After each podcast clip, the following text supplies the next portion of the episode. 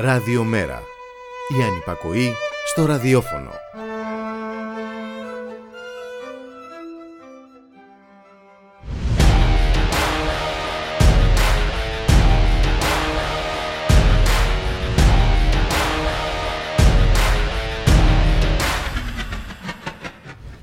Χαίρετε κυρίες και κύριοι, ακούτε την εκπομπή «Το στίγμα της μέρας» με το Γιώργη Χρήστου σήμερα εκτάκτος σε αντικατάσταση της οικοδάσπινας εκπομπής της Μπούλικας Μιχαλοπούλου που είχε κάποια υποχρέωση.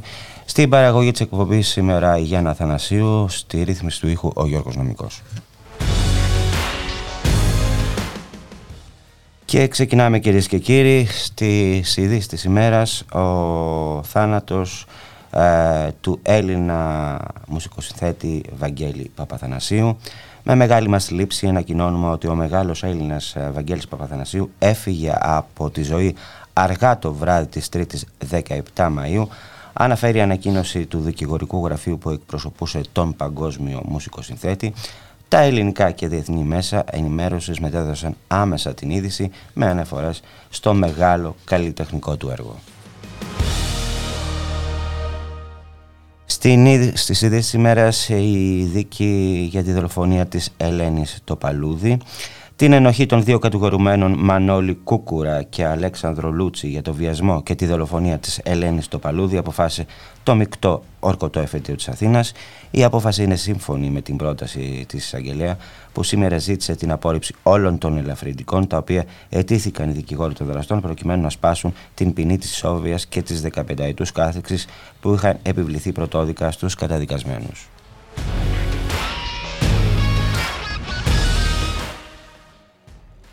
Στις ειδήσεις της ημέρας και η καταπήγουσα έρευνα για τα αίτια θανάτου του 43χρονου στο νοσοκομείο Παπα-Νικολάου της Θεσσαλονίκης που ζήτησε σήμερα ο Υπουργός Υγείας Θάνος Πλεύρης. Οι συγγενείς του θανόντα έχουν ζητήσει απαντήσεις για το χαμό του ανθρώπου τους, που λόγω ξαφνικών πόνων στο πόδι είχε φτάσει στα επίγοντα, που όμως τον έδιωξαν, καθώς γιατρός απεφάνθη ότι δεν είχε κάτι σοβαρό. Στις συζητήσεις της ημέρας παραμένουν οι φοιτητικές εκλογές, καθώς η ΔΑΠ δεν λέει να χωνέψει την ήττα της. Ε, της φαίνεται απίστευτο. Ύστερα από 35 χρόνια η ΔΑΠ Νουδουφουκού, η φοιτητική παράταξη της Νέας Δημοκρατίας λοιπόν, έχασε τα πρωτεία στα πανεπιστήμια, αλλά δεν το αναγνωρίζει. Η συμμετοχή κυρίες και κύριοι στις φοιτητικές εκλογές πλησίασε τα επίπεδα του 2019, 45-50.000 φοιτητές ε, ψήφισαν, καταγράφοντας σαφή εναντίωση στις νεοφιλελεύθερες και αυταρχικές μεταρρυθμίσεις στην τριτοβάθμια εκπαίδευση, με αποκορύφωμα την πανεπιστημιακή αστυνομία. Να σας πω ότι στο Αριστοτέλειο ε, Πανεπιστήμιο Θεσσαλονίκης η ΔΑΠ Νουδουφουκού έπιασε κυριολεκτικά πάτο. Ε, μέχρι τη της ανακοίνωση η ΔΑΠ Νουδουφουκού, η παράταξη, μας λέει ότι η παράταξη της πανσπουδαστικής δημιουργεί ψευδή εικόνα για τα αποτελέσματα των φοιτητικών εκλογών, κάτι όμως που όλες οι άλλες φοιτητικές παρατάξεις έχουν δώσει ακριβώς αυτό. Πρώτη την πανσπουδαστική και μετά τη ΔΑΠ Νουδουφουκού. Βέβαια το αποτέλεσμα δεν είναι ότι δεν το αναγνωρίζει μόνο αυτή η κυβερνητική φοιτητική παράταξη, ε, κάνουν πως δεν το βλέπουν ούτε ο κυβερνητικός εκπρόσωπος ούτε και η ΟΝΟΕΔ.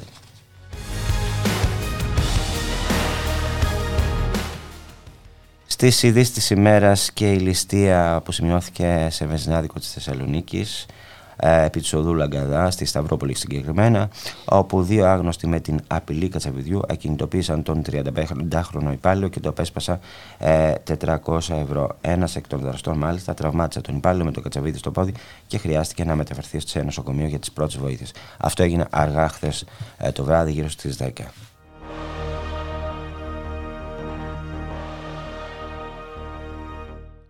Στις ειδήσεις της ημέρας για την ακρίβεια στις ειδήσεις των τελευταίων χρόνων, 10-15 χρόνων, είναι η πείνα και ο ξεριζωμός κυρίες και κύριοι που ήρθαν για να μείνουν όπως λέει ο ΙΕΝ σύμφωνα με τα στοιχεία του για την ανθρωπιστική και επιστημιστική κρίση που έχει προκαλέσει ο πόλεμος στην Ουκρανία.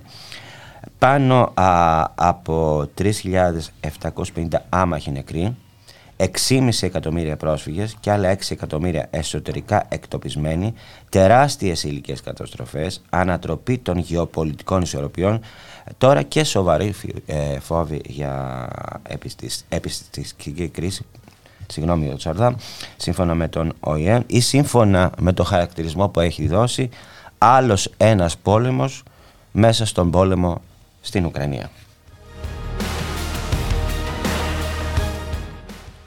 στις ειδήσεις της ημέρας και εκτείναξη του παγκόσμιου χρέους στα 305 τρισεκατομμύρια δολάρια τους πρώτους τρεις μήνες του 2022 καθώς οι Ηνωμένες Πολιτείες και η Κίνα, οι δύο μεγαλύτερες οικονομίες του κόσμου, συνέχιζαν να δανείζονται εν μέσω επιβράδυνσης της οικονομικής ανάπτυξης που επιδεινώθηκε από τον πόλεμο της ε, με την Ουκρανία, για την ακρίβεια από την εισβολή της Ρωσίας στην Ουκρανία. Τις ειδήσεις της ημέρας και η ευλογιά των πυθίκων. Αυξάνονται τα ε, επιβεβαιωμένα και υποπτά κρούσματα της ασθένειας την ώρα που ο ιό που την προκαλεί μπαίνει στο μικροσκόπιο των επιστημόνων και των υγειονομικών αρχών. Σε μια εποχή, κυρίες και κύριοι, όπου ο κόσμος προσπαθεί να επανέλθει σε κανονικούς ρυθμούς και πολλά μέσα μαζικής ενημέρωσης αναζητούν την επόμενη υγειονομική βόμβα, πληθαίνουν τα δημοσιεύματα για την ευλογία των πυθίκων ή των μαϊμούδων.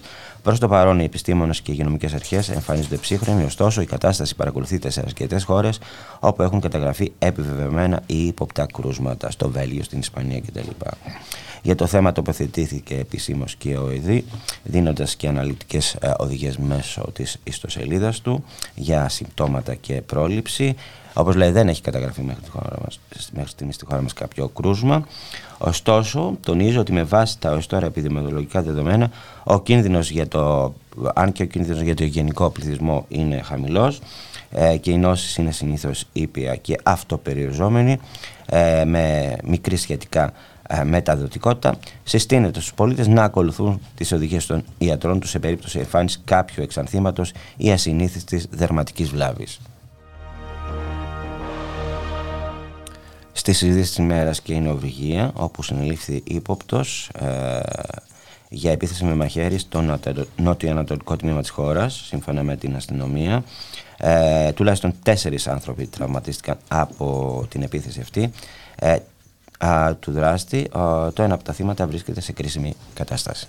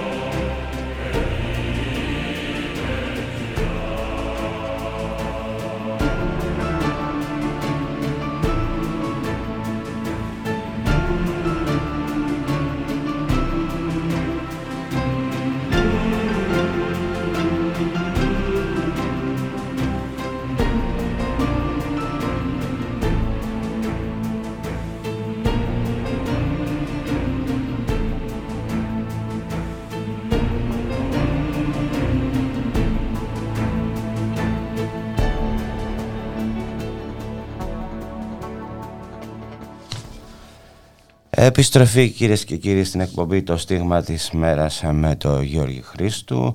Στην παραγωγή της εκπομπής η Γιάννα Θανασίου, στη ρύθμιση του ήχου για σήμερα ο Γιώργος Νομικός. Στο στούντιο σήμερα και πάλι όπως και κάθε μέρα. Όπως και κάθε μέρα, ο εκπρόσωπος τύπου του Μέρα 25 ο Μιχάλης ο Κρυθαρίδης και θα ξεκινήσουμε, ξέρεις από τι, ε; Για πες. Συνέντευξη Τσίπρα θα ξεκινήσουμε. Α, μάλιστα. Πριν από λίγο έτσι ακριβώς. Οι εκλογές λέει έπρεπε να είχαν γίνει χθες. Οι εκλογές πρέπει να είχαν γίνει χθες. Μάλιστα. Με τι πρόταγμα όμως; Και με τι αφήγημα. Διότι από αυτά που άκουσα τουλάχιστον εγώ από την συνέντευξη. Άμα είμαι και θα το ρωτώ, δεν ξέρω. Ναι. Η αλήθεια είναι πως δεν ρωτήθηκε και πολλά. Ε, απάντως από την συνέντευξη, τουλάχιστον αν θες το στο φλέγον ζήτημα αυτών των ημερών όσον αφορά την επίσκεψη στις ΗΠΑ και τις συμφωνίες αυτές η μόνη διαφοροποίηση ουσιαστικά που άκουσα από τον αρχηγό της εξωματικής αντιπολίτευσης έχει να κάνει με το γεγονός ότι ο κ. Μητσοτάκης αυτή τη στιγμή παραδίδει αυτές τις βάσεις και όλα αυτά για ε, ε, ε επαόριστον ενώ ο κύριος Τσίπρας εν πάση περιπτώσει συμφωνούσε να παραδίδονται αυτά για πενταετίες. Δηλαδή ε, ουσιαστικά είναι, δεν είναι Γιάννης, είναι Γιαννάκης. χρονικό λίγο το, ναι, δεν είναι Γιάννης γιατί δεν είναι το ζήτημα.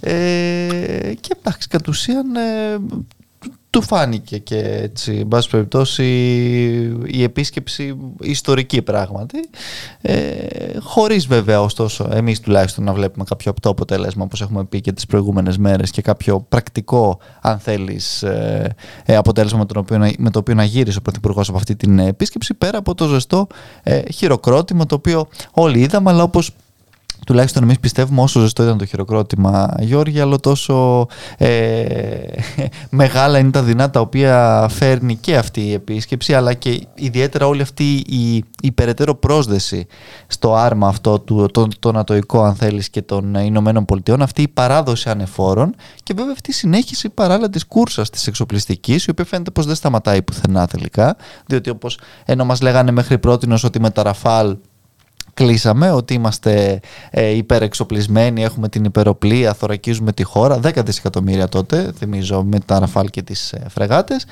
Εν τέλει, μετά από λίγο καιρό φάνηκε πως δεν ήταν επαρκή αυτά, διότι πρέπει να, να πάρουμε τώρα και F-35. Και αυτά μάλιστα να, να, να, τα πάρουμε υπό την ε, αίρεση θεωρητικά πάντα το ότι δεν θα πουλήσουν παράλληλα στην Τουρκία την αναβάθμιση και το καθεξής. Αυτό ακόμα βέβαια είναι ε, σε διαπραγματεύσεις, δεν είναι κάτι που έχουμε εξασφαλίσει.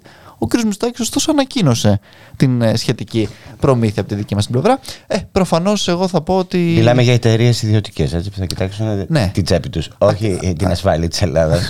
τους είναι παντελώς ενδιαφέρον. Το έχουμε δει νομίζω ναι. και πολλές φορές άλλωστε αυτό. Ε, και για ακόμα... πολεμικές βιομηχανίες μιλάμε. Που... Και ακόμα και την ώρα που μιλούσε ο κ. Μητσοτάκη στο Κογκρέσο, οι υπερπτήσεις ε, έδιναν και έπαιρναν. Ναι. Δεν, ε, δεν σταμάτησε αυτό. Και, και εκεί ακριβώς ανακύπτει και το ζήτημα του τι συμμαχίες τελικά είναι αυτές επαμοιβής. Διότι μιλάμε ουσιαστικά ότι ανταλλάσσουμε ένα χειροκρότημα με ε, 3,5 και 4 δισεκατομμύρια. Ε, και βέβαια ακριβό, ξαναλέω. Ακριβό, ακριβό και χειροκρότημα. Πολύ ακριβό. Πολύ Γι' αυτό και τόσο ζεστό προφανώς. Ναι. Ε, και βέβαια ξαναλέω ότι πέρα από όλα αυτά δεν υπάρχει και καμία, κανένα πρακτικό αποτέλεσμα, ούτε καν μια δημόσια δήλωση στήριξης για όλα τα θέματα αυτά, τα οποία ακροθυγώ, όχι και με ιδιαίτερη τόλμη, έθεσε πράγματι ο κ. Μητσοτάκης εκεί, αλλά ξαναλέω μέσα σε μια κατάσταση όπου ανακατεύεται η τράπουλα και θα μπορούσαν να τεθούν ζητήματα όπως το Κάζους Μπέλη, όπως η υπερπτήση, όπως όλα αυτά, όπως τα θέτει και ο, αν θες και ο, και ο κ. Ερντογάν υπό την απειλή βέτο. Γιατί όχι εμείς, δηλαδή πρέπει να είμαστε πάντα οι δεδομένοι, τα καλά παιδιά και οι ε, νατοικότεροι του ΝΑΤΟ τη στιγμή που πρακτικά δεν έχουμε κανένα όφελος από όλη αυτή τη διαδικασία και νομίζω αυτό είναι κάτι το οποίο έχουμε δει διαχρονικά και συνεχίζουμε δυστυχώς να το βλέπουμε. Λοιπόν, με βάση πάντα τη συνέντευξη ε, του Τσίπρα και ε, σε σχέση πάντα με αυτά που κάνει τώρα η Νέα Δημοκρατία. Λοιπόν, ο Τσίπρας κατηγόρησε το, το Μητσοτάκη για την πολιτική του να θέσει τη ΔΕΗ ε, σε λειτουργία στη βάση ιδιωτικών κριτηρίων. Εντάξει, λοιπόν, γελάει ο κόσμος, νομίζω, έτσι, ναι. προφανώς. Γιατί το ένα χέρι είναι η Βιτάλο και τα δυο το πρόσωπο. Μιλάμε τώρα για τον Τσίπρα και τον Μητσοτάκη. Που είχε, ο, ο Τσίπρας, ο οποίος είχε βάλει, να θυμίσουμε, μπρος όλη αυτή τη διαδικασία του ξεπουλήματος. Ήρθε ο Μητσοτάκης πράγματι μετά και ξεπούλησε περαιτέρω. Επίσης, επί ημερών της προηγούμενης κυβέρνησης είχαν δοθεί και τα δίκτυα. Δεν είναι μόνο η ΔΕΗ, είναι και ο ΔΕΔΙΕ, ο ΑΔΜΙΕ και ούτω καθεξής. Και βέβαια, επίσης, μιλάμε για τον κύριο Τσίπρα, ο οποίος και τώρα ακόμα, όταν τον καλούμε εμείς να πάρει θέση για, την, ε, για, για το δημόσιο Το χαρακτήρα της ΜΕΡΑ 25, ΔΕΗ, ναι. ακριβώς και, και με τις ε, ε, με, με, με τις πολιτικές μας προτάσεις, εν πάση περιπτώσει, τι μας λέει ότι θα επαναφέρει το ΔΕΛΤΑ, αλλά αυτό δεν είναι ανάγκη, ε, δεν είναι ανα- αναγκαστικά η επανακρατικοποίηση. Υπάρχουν και άλλοι τρόποι, μας λέει, όπως ας πούμε η αλλαγή του, του Διοικητικού Συμβουλίου, η στρατηγική, δεν ξέρω και εγώ τι. Εντάξει, δηλαδή, άλλα λόγια να αγαπιόμαστε ε, κατ' ουσίαν. Διότι εντάξει, η, η επαναφορά πραγματικά του δημόσιου χαρακτήρα, του κοινωνικού για μας ακόμα καλύτερα, διότι δεν ούτε εμείς θέλουμε μια κρατικιστική αν θέλεις ΔΕΗ, αλλά το ότι πρέπει να είναι κοινωνικοποιημένα μια σειρά από τέτοια βασικά αγαθά είναι δεδομένο και νομίζω το βλέπουμε και το βιώνουμε στο πετσί μας δυστυχώς μέσα και από την ενεργειακή κρίση και από όλα αυτά τα απότοκα τα οποία καλούνται καθημερινά να πληρώσουν οι πολίτες και έχουμε ιδιωτικές εταιρείες οι οποίες σηκώνουν τα χέρια ψηλά εάν δεν κάνουν και άλλα πράγματα όπως έχουμε δει, ότι είχαμε καταγγελίες αυτές τις μέρες από τον ε, δήμαρχο Δραπετσόνας και Ρατσινίου, τον Χρήστο το, το Βρετάκο, ότι α- απειλούνται ακόμα και σχολεία με διακοπή ρεύματος. Ακριβώς λόγω των δυσθεώρητων λογαριασμών, των ρητρών και όλων αυτών τα οποία ε, καλούνται να πληρώσουν. Άρα εδώ νομίζω ότι είναι ε, πολύ σαφές το τι πρέπει να γίνει και δυστυχώς εξαιρετικά σαφή τα οποία, αυτά τα οποία ακούμε από τον πρόεδρο της αξιωματικής αντιπολίτευσης, από τον αρχηγό της αξιωματικής αντιπολίτευσης και περιμένουμε να ακούσουμε και σήμερα από αυτούς που εν πάση περιπτώσει θέλουν ε, να ξανανατείλουν τον ήλιο τον, τον πράσινο, δεν ξέρω και εγώ ποιον, ε, πραγματικές και, και, και πρακτικές αν θες πολιτικές δεσμεύσεις για μια σειρά από ζητήματα διότι μέχρι στιγμής από τον κύριο Δουλάκη ακούμε πολύ ωραία Έχεις να πας γενικά εσύ, λόγια σήμερα. ναι έχω Ε, δυστυχώς αυτό το, Έχεις να πας. το, το δύσκολο και καθόλου ευχάριστο Στον χρέος πράσινο ήλιο έχεις να πας έτσι και να σε φωτίσει κιόλας. για να με φωτίσει. Ναι, ναι. Ε, αλλά, αλλά θέλω να πω ότι και εκεί, πέρα από τα πολύ γενικά και πολύ αόριστα που ακούμε από, τον, από τη νέα ηγεσία του, Κι- του Κινάλ Πασόκ, Πασόκ Κινάλ, όπως τόσοι λέγονται πλέον, ε, δεν ακούμε συγκεκριμένα πράγματα για όλα αυτά τα πολύ συγκεκριμένα τα οποία ζούμε. Πέρα βέβαια από, τα, α- από την πολύ συγκεκριμένη πρόσδεση και αυτών σε όλα και τα μνημονιακά και όχι μόνο στην περαιτέρω παράδοση της χώρας να θυμίσω ότι ήταν αυτοί οι οποίοι υπερψήφισαν κιόλας την περασμένη εβδομάδα μα- τη- την προηγούμενη μάλλον μαζί με την κυβέρνηση και την νέα ελληνοαμερικανική συμφωνία με την περαιτέρω παράδοση της χώρας μας στο Νατοϊκό Ορμητήριο με ό,τι αυτό συνεπάγεται και με ό,τι αυτό αν θες ε, Γιώργη έρχεται σε αντίθεση με όσα έλεγε υποτίθεται ο, ο Ανδρέας Παπανδρέου και το Πασόκ του 81 γιατί μας λένε τώρα δίθεν επιστρέφουν στις ρίζες τους αλλά τότε μιλούσαν για την απεμπλοκή μας από όλη αυτή την εξάρτηση βάζανε μια σειρά από τέτοια ζητήματα έξω η βάση του θανάτου για να μην θυμηθώ Ε, έτσι όχι και και πιο... ΝΑΤΟ, το ίδιο συνδικάτο. όχι και Πες ΝΑΤΟ. τον φοβάσαι. Ακριβώς. Ε, όλα αυτά νομίζω ότι πλέον έχουν ε, παρέλθει ανεπιστρεφτεί και αντιθέτως θα δούμε να παρελάβουν μια σειρά από εξυγχρονιστικά στελέχη όπως η κυρία Διαμαντοπούλου, όπως ο κύριος Βενιζέλος, όπως όλοι αυτοί οι γνωστοί και ε, μη εξαιρεταίοι. Ο κύριος Σιμίδης ο οποίος ε, Θα μιλήσει κιόλας, ξανα- ε. τοποθετηθεί ακριβώς μετά από πολλά χρόνια για να, δεν νομίζω για να μας πούνε κάτι ε, ιδιαίτερα νέο ε, και ρηξικέλευκο αλλά για να ε, αναμασίσουν και αυτοί με τη σειρά τους όλη αυτή την γνωστή πολιτική δυστυχώς του ακραίου λεγόμενου κέντρου ε, που επιμένει στον γνωστό μονόδρομο αυτόν τον οποίο όλοι ξέρουμε και όλοι ζούμε τα τελευταία χρόνια ε, στο, ε, έναντι του οποίου αν θέλεις εμείς παλεύουμε και δίνουμε ακριβώς αυτή τη μάχη και με, τα, ε, με, το, με το τελευταίο μας συνέδριο αλλά και γενικότερα καθημερινά εκεί έξω στο δρόμο, στην κοινωνία, εκεί όπου αναπτύσσονται οι πραγματικές ε, συμμαχίες για την ανατροπή των πολιτικών συσχετισμών και της ε, εφαρμογής των πολιτικών που βλέπουμε καθημερινά και όχι με ε, καλέσματα ε, από τους ε, διαφόρους ε, μνημονιακούς παρατρεχάμενους απλώς για ένα μοίρασμα θέσεων χωρίς καμία πραγματικά πολιτική σύγκρουση και ρήξη με όλα όσα συμβαίνουν. Πιστεύεις ότι όσο ο, πλησιάζουν προς οι εκλογές θα υπάρξει κλίμα πόλωσης; Ε, π- είναι δεδομένο νομίζω και ήδη χθες δεν ξέρω αν ε, έτσι, τα έχεις δει. Έχουν διαρρεύσει και κάποια νέα σενάρια πάλι εκλογικά τα οποία προφανώς. Μπορεί να κάνει και το δικηγόρο του διαβόλου. Και τα, τα, τα, οποία ακριβώς διακινούνται και από το. Προφανώς διακινούνται από το, από το Μαξίμου. Ε, σε κάθε περίπτωση νομίζω ότι όλα θα, θα εξαρτηθούν και από το πώς θα κυλήσει πραγματικά το, το καλοκαίρι και δεν αναφέρω μόνο στον τουρισμό, ο οποίος φαίνεται, εν πάση ότι θα είναι ε, ευνοϊκός. Αναφέρομαι γενικότερα στην όλη κατάσταση, σε αυτό, στην ακρίβεια η οποία θα συνεχίσει, δεν θα φύγει. Έτσι, βλέπουμε ότι και η Ευρωπαϊκή Ένωση δεν σκοπεύει να λάβει και τίποτα ουσιαστικά μέτρα. Η κυβέρνηση επιμένει ε, στο να μην κάνει τίποτα ούτως ή άλλως. Και παράλληλα, βέβαια, και στις ομιγέννητο φυσικέ καταστροφές και την θωράκιση ή όχι της χώρας μας απέναντι σε αυτό. Διότι ξέρεις, μπορεί τώρα να παραγγέλνουμε πάλι F-35 φρεγάτες και δεν ξέρω και εγώ τι άλλο. Πυροσβεστικά αεροπλάνα δεν, δεν χρειαζόμαστε. Δεν είναι όπως τα περιπολικά και άλλα τέτοια ακριβώς. Δασοπυροσβέστε δεν έχουμε, δεν έχουμε μια σειρά από τέτοια ζητήματα. Θα περιμένουμε πάλι ε, τους ε, τους Ρουμάνους, ε, μου φαίνεται. Οπότε εντάξει, Μακάρι να, να, μην, να μην συμβούν, να μην χρειαστούν. Είναι να φτάσει η φωτιά από τη μία πλευρά ενός ε, νομού στην άλλη στην πλευρά. Άλλη για να σβήσει μόνη της. Και θα στέλνουμε μηνύματα με το 112 ως συνήθως, απλά για να διώξουμε τον κόσμο. Και θα λέμε και ότι ο κορετικός μηχανισμός είναι σε ετοιμότητα. Ε, αυτό, όπως, αυτό είναι το, το, το βασικό. Όπως ήταν και στα χιόνια, όπως είναι και στις πλημμύρες, όπως είναι και πάντα δυστυχώς, διότι και εκεί βέβαια δεν είναι άμυροι ευθυνών όλες ε, οι μνημονιακές ε, κυβερνήσεις, οι οποίες έχουν αποψηλώσει πέρα από όλα τα άλλα και την πολιτική προστασία στη χώρα και βέβαια και η σημερινή κυβέρνηση που ακριβώς όπως το συζητάμε, οι προτεραιότητε της είναι η πανεπιστημιακή αστυνομία, η οποία καταποντίστηκε πλήρως στι φοιτητικές εκλογές, είναι γενικότερα η καταστολή, είναι τα εξο, οι κούρσες εξοπλισμών, είναι ε, τα, τα περιπολικά όλα αυτά τα οποία συζητάμε όταν για ασθενοφόρα, για γιατρούς. Η 108η θέση στην ελευθερία Καλά, του τύπου. Αυτό... Έτσι. Γιατί είναι... και αυτό είναι πολύ σημαντικό. Είναι εξαιρετικά σημαντικό ε, και δυστυχώ. Εντάσσεται σε αυτό δηλαδή το... που λες τώρα. Το... Στο δόγμα και νόμος και αυτό. Μα αν δεν υπήρχε αυτό, Γιώργη, δεν θα μπορούσαν να κάνουν και παράλληλα όλα τα υπόλοιπα. Ναι. Έτσι, αυτό είναι το ένα το οποίο χρειάζεται, το άλλο είναι η καταστολή και μετά πέρα από όλα αυτά συνεχίζουν τις γνωστές πολιτικές τους. Μάλιστα. Ε, δεν ξέρω αν θες να πεις κάτι, θα σε απελευθερώσω εγώ σε λίγο.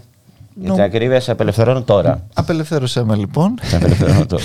λοιπόν, σε ευχαριστώ πολύ. Και εγώ σας ευχαριστώ και θα τα πούμε από, από Δευτέρα. Από Δευτέρα. Γεια σας.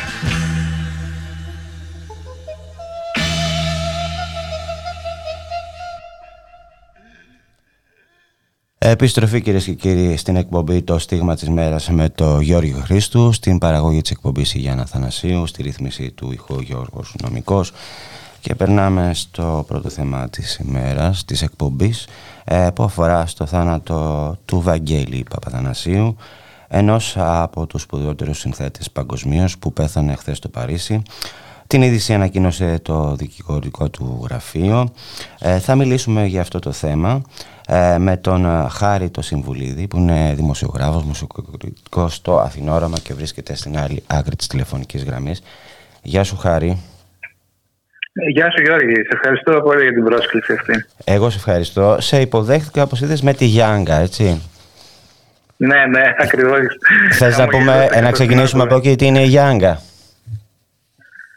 Η Γιάνκα ήταν ένας χώρο που σήμερα είναι τελείως ξεχασμένος και φαίνεται κάτι πολύ μακρινό, αλλά εκεί στα μέσα της δεκαετίας του 60 είχε ξετρελάνει μεταξύ άλλων και την αθηναϊκή νεολαία. Το μικρό κομμάτι της νεολαίας βέβαια που ασχολούνταν με τα rock and roll και όσα έρχονταν τότε από την ε, Αγγλία και την αμερικη Και είναι ένα τραγούδι το οποίο έκανε διασκευή ο Παθανασίου, έτσι. Ένα, ένα νορβηγικό. Ένα Νορβηγικό τραγούδι. Νομίζω είναι φιλανδικό. Νορβηγικό είναι, ναι. Ε, όχι, όχι, έχεις δίκιο. Είναι φιλανδικό. Έχεις δίκιο, έχεις δίκιο. Αυτό. Λοιπόν, για πες μας λίγο για τον Βαγγέλη Παπαδανασίου. Ξεκίνησε, γεννήθηκε στο Βόλο, έτσι, στην Αγία του Βόλο. Στην Αγριά, η οποία Αγριά, ναι. έτσι, για να πούμε έτσι και κάτι που δεν είναι ευχάριστο, αλλά νομίζω ότι πρέπει να το πούμε. Ε, είναι ένας τρόπος ο οποίος ε, είναι αρκετά όμορφος από όσο γνωρίζω από ντόπιους ανθρώπους. Εκεί είναι παραθαλάσσια κομμόπολη, πολύ κοντά στο βόλο. Ωστόσο, δυστυχώς δεν τίμησε ποτέ το Βαγγέλη Παπαθανασίου. Δηλαδή, είναι σαν να μην υπήρξε αυτός ο άνθρωπος εκεί. Mm-hmm. Δεν υπάρχει τίποτα σε αυτή την κομμόπολη δηλαδή, που να σχετίζεται με το όνομά του. Θα περίμενε κανείς δηλαδή ότι 10 χρόνια έτσι, ότι θα είχαν κάτι κάνει έστω εις μνήμη του, κάτι. Ε, α, να πούμε ότι ο Βαγγέλης Παπαδανασίου α, ε, άρχισε από 6 χρονών να κάνει κάποιες συνθέσεις, έτσι. Ε, ούτε σπούδασε... Άρχισε πολύ νωρίς, ναι. ναι. Ε, σπούδασε κλασική μουσική, ζωγραφική έτσι, και σκηνοθεσία στη Σχολή Καλλιτεχνών της Αθήνας και ε, στις αρχές του δεκαετίας του 60 φεύγει ε, με το συγκρότημα, κάνει το συγκρότημα Formings, αν θυμάμαι καλά, ε. 63 με 66 ήταν η Formings, ναι που, γνώρισαν και μεγάλη επιτυχία με τη Γιάνκα που έπαιξε πριν. Ναι, ναι, αυτό. Και μετακομίζει στο Παρίσι. Θέλω να μας πεις τι γίνεται εκεί, το 68. Ο Παπαθανασίου έφυγε στο Παρίσι σε μια πολύ άσχημη περίοδο. Εδώ είχε γίνει δηλαδή η Χούντα. Ε, ταλαιπωρήθηκε. Ο αρχικό του στόχος δεν ήταν το Παρίσι, ήταν να πάει στο Λονδίνο. Εκεί σκόπευε να πάει δηλαδή. Αλλά δεν μπόρεσε να μπει στη Βρετανία. Και έτσι κατέληξε στο Παρίσι. Και αποδείχθηκε αυτό μια άσχημη για εκείνον στιγμή, αλλά τελικά πολύ τυχερή γιατί έθεσε σε κίνηση όλους τους τροχούς που δημιούργησαν τους Aphrodite Child. Ένας σπουδαίος συγκρότημα το οποίο ευτύχησε να γνωρίσει και σημαντική εμπορική επιτυχία κάνοντας το όνομα του Παπαθανασίου και του Ντέμι Ρούσου ασφαλώς που ήταν τραγουδιστής. Ε, πάρα πολύ γνωστά σε μεγάλη μερίδα του τότε ευρωπαϊκού Ε, και έχουμε, μιας και πει και Ντέμι Ρούσος, είναι επίσης ένας πολύ μεγάλος παγκοσμίου ε, φήμης ε, τραγουδιστή. Έχει πεθάνει βεβαίως, αλλά ήταν αυτό το δίμηνο που έκανε μπαμ εκείνη την εποχή, φαντάζομαι. Έκανε μπαμ, ναι, έκανε μπαμ, ναι. Ε, Πώς το έβλεπαν οι ξένοι τον uh, Βαγγέλη, οι ξένοι οι συναδελφοί του, το ξένο κοινό, και θα πάμε και λίγο στο ελληνικό. Τον έβλεπαν ως έναν εξαιρετικά ταλαντούχο άνθρωπο που είδαν σε, σε πλήρη διάλογο με τις ε, ε, ανησυχίες της εποχής. Δηλαδή, αυτό το Child είχαν έναν ήχο ο οποίος ήταν πολύ συναφής με ό,τι έκαναν τότε τα καλύτερα progressive rock συγκροτήματα στη Βρετανίας, ας πούμε, στην κεντρική Ευρώπη. Ε, και παράλληλα όμως υπήρχε και κάτι διαφορετικό. Δηλαδή υπήρχε μια ελληνικότητα. Ε, όχι τόσο, δεν υπήρχαν ελληνικοί στίχοι βέβαια ή άμεσες αναφορές, αλλά λίγο οι τρόποι του Ντένι Ρούσου στο, στην ερμηνεία, λίγο το γεγονός ότι ο πιο διάσημος δίσκος του στο 666 απηχούσε την αποκάλυψη του Ιωάννη και το δικό μας εδώ, ας πούμε, το, το βυζαντινό κατά κάποιο τρόπο παρελθόν. Ε, είχε κάτι, και κάτι, το, αυτό το κάτι παραπάνω, δηλαδή τη εντοπιότητα της ελληνικής, που ε, άρεσε ιδιαίτερα τότε στο, στο διεθνές κοινό. Και νομίζω ότι είναι και η αιτία που και το ελληνικό κοινό στράφηκε προς το Aphrodite Child. Ε, παρότι τέτοιοι ήχοι στην Ελλάδα δεν είχαν ανάλογη δημοτικότητα με ήχους πιο πόπου, ας πούμε. Ε, η αλήθεια είναι ότι η μουσική του Παπαθανασίου σε χτυπάει, σε χτυπάει στο θυμικό. Δηλαδή, ε, και στην καρδιά και στο μυαλό και στο σώμα. Δηλαδή είχε Ακριβώς, ο κάθε ακριβώς. ήχος βρίσκει σε αυτά τα σημεία, στο θυμηθικό κατευθείαν. Κατ' εμέ, όταν τον ακούω τουλάχιστον. Έχει συνεργαστεί λοιπόν με πολλούς ξένους και με Έλληνες ε, ε, συνθέτες, τραγουδιστές και ηθοποιούς, έτσι δεν είναι; Ναι, έχει το τεράστια γκάμα στην Ευδοσία, βέβαια. Ε, έχεις συνεργαστεί με την Ειρήνη την Παπά. Λοιπόν, ε, θες να μας πεις όσον αφορά κάτι από, αν έχει κάποιο παρα, πώς να το πω, παραμουσικό από τη ζωή του, να μας πεις. Βασικά η ζωή του Παπαθανασίου, παρότι έγινε ένας άνθρωπος τόσο αναγνωρίσιμος και τόσο γνωστός, ε, είναι λίγο ενηγματική. Δηλαδή δεν ξέρουμε και πολλά πράγματα για τη ζωή του. Την κράτησε επιμελώς και πολύ σταθερά έξω από αυτά τα δημοσιότητα. Δηλαδή ει- εικάζουμε, ας πούμε, ότι έχει κάνει δύο γάμους. Δεν Εικάζουμε. είμαστε και σίγουροι για τον δεύτερο. Ναι. Δηλαδή είμαστε σίγουροι για έναν, δεν είμαστε σίγουροι για τον δεύτερο όμως. Ε, γενικά δηλαδή κράτησε τα πάντα πολύ μακριά από αυτό το δημοσιότητας. Δηλαδή μέχρι και που πέθανε κανείς δεν ήξερε πού ακριβώς είναι η κύρια κατοικία του Παπαθανασίου. Να πούμε ότι πέθανε από COVID στο Παρίσι, έτσι. Αυτή είναι η ουσία. Δυστυχώς, ναι, ήταν ένα από τα θύματα του COVID και αυτός έτσι αποκαλύπτεται. Έχει γράψει μου μουσικές για αρκετές ταινίες, έτσι. Μυθοπλασίες, Ναι, ντοκιμαντάρ και, κλπ. Και αυτό είναι κάτι πολύ ενδιαφέρον γιατί ξέρουμε όλοι φυσικά ότι πήρε Όσκαρ για το Chariots of Fire το 1981. Αλλά τη, τη δουλειά αυτή, δηλαδή να γράφει μουσική για ταινίε, την είχε ξεκινήσει ήδη από τότε που βρισκόταν στην Αθήνα, λίγο μετά τη διάλυση των Formings. Ε, να πω λίγο, έχει γράψει για την ταινία του πρόσφατα του El Greco του Σμαραγδί, έτσι; Τον Αλέξανδρο ναι. το Oliver Stone, τον Καβάφη πάλι του Σμαραγδί, τα μαύρα φεγγάρια του έρωτα του Ρωμάν Πολάνσκι ε, και πολλές άλλες. Αλλά έχει γράψει και μουσική για το διάστημα. Αυτό ήταν καταπληκτικό. Αυτό ήταν καταπληκτικό. Ναι, και έδωσε και φοβερή μουσική για το διάστημα. Δηλαδή, πολλές φορές τα ακούσει αυτά τα πράγματα και αισθάνεσαι και εσύ ότι είσαι κάπου εκεί ανάμεσα στου δορυφόρου. Γι' αυτό και η NASA το Ναι. 2013 υιοθέτησε, νομίζω, για δεύτερη φορά τη μουσική του Παπαθανασίου. Σαν από τα δύο. Ακριβώς, ναι, ναι, ναι. Δεν, δεν είναι καθόλου τυχαίο αυτό. Δηλαδή, δεν έχει να κάνει ούτε με δημόσιες σχέσεις ούτε με τίποτα άλλο. Είναι χάρη στη μουσική, στην αξία της Το μουσική. ταλέντο του. Και σε αυτή, Το ταλέντο το του. ταλέντο ναι. και σε αυτή την όντως διαστημική, ας την πούμε σε εισαγωγικά, έτσι, α- αντίληψη που είχε για τον ήχο. Ναι, ναι. Δεν ξέρω αν θες να πεις κάτι άλλο για τον ε, Βαγγέλη, γιατί ξέρω ότι έχεις και δουλειά, δεν θέλω να σε αποσχολήσω περισσότερο. Εντάξει, νομίζω ότι ο Βαγγέλης είναι ένας τεράστιος κεφάλαιο το οποίο μπορείς να μιλά και να γράψεις για πολλές για ώρε. Εγώ θέλω να πω απλά και μόνο ότι ε, έχει ένα πολύ μεγάλο βάθος στη δισκογραφία του που νομίζω ότι ακόμα μένει σε εμάς που είμαστε τώρα πια στα πράγματα να το ανακαλύψουμε. Ξέρουμε δηλαδή τις πολύ διάσημες στιγμές του, αλλά υπάρχουν πάρα πολλοί δίσκοι οι οποίοι είναι εξαιρετικοί και δεν έχουμε ακόμα εντρυφήσει. Είπες τη Είναι σωστή μια λέξη, ευκαιρία είπες, τη- όλα αυτά. είπες τη σωστή λέξη, εντρυφήσει. Αυτό, ναι. Όχι ακούσει, εντρυφήσει. Δηλαδή να πες Ακριβώς, πάνω ακριβώς. και να το μελετήσεις αυτό. Καλά. Αυτό ακριβώς, ναι. Λοιπόν, να σε ευχαριστήσω πάρα πολύ, Χάρη. Να έχεις μια καλή ημέρα. Και, και εγώ ευχαριστώ, Γιώργη. Χαιρετώ σε. Καλή συνέχεια. Να σας πω κυρίες και κύριοι όσον αφορά α, το Βαγγέλη Παπαθανασίου και τη μουσική για το διάστημα η εξερεύνηση του διαστήματος τον ενθουσίαζε από τα παιδικά του χρόνια. Ένα μεγάλο μέρος από τα έργα του είναι αφιερωμένο σε αυτό, ενώ διαχρονικά οι κορυφαίοι διαστημικοί οργανισμοί τον εμπιστεύτηκαν για να μελοποιήσει τις επιτυχίες τους. Ε, Το 1980 ξεκίνησε να προβάλλεται η αμερικανική τηλεοπτική σειρά «Κόσμος», ε, Personal Voyage, ε, προσωπικό ταξίδι, να το πω στα ελληνικά, του Καρl Sagan, που έχει ως κύριο θέμα τη θέση του ανθρώπου στο σύμπαν και την ύπαρξη εξωγήινης ζωής. Η μουσική επένδυση των επεισοδίων δημιουργήθηκε από τον Παπαθανασίου, ενώ η σειρά απέσπασε βραβείο αίμα και προβλήθηκε σε 69 χώρες και σε 500 εκατομμύρια τηλεθεατές. Το καλοκαίρι του 2001 ο Παπαθανασίου παρουσίασε το έργο «Μυθοδίας» τους στήλους του Ολυμπιουδιός. Η μουσική του έργου δημιουργήθηκε ώστε να συνοδεύσει τη δια... διαμυστημική αποστολή της NASA 2001 Οδύσσια στον Άρη. Ήταν, αν θυμάστε όλοι, εγώ την είχα δει, μια α, φαντασμογορική μουσική παράσταση κατά τη διάρκεια της οποίας προβάλλονταν ε, με ειδικά οπτικά εφέ απεικονίσεις κυρίως από θεούς της αρχαίας Ελλάδας και διαστημικές εικόνες της NASA. Τα ασολιστικά μέρη του έργου ερμήνευσαν η σοπράνο Τζέσι Νόρμαν και Κάθλιν Μπάτλ. Επίσης συμμετείχε η Μητροπολιτική Ορχήστρα του Λονδίνου ε, χοροδία της Εθνικής Λυρικής ε, Σκηνής αποτελούμενη από 120 ε, τραγουδιστές ενώ ο ίδιος ο συνθέτης χειριζόταν τα πλήκτρα. Το έργο τότε ε, προβλήθηκε τηλεοπτικά σε όλον τον πλανήτη ενώ υπήρχαν γιγαντογορθόνες και στο Παναθηναϊκό ε, στάδιο.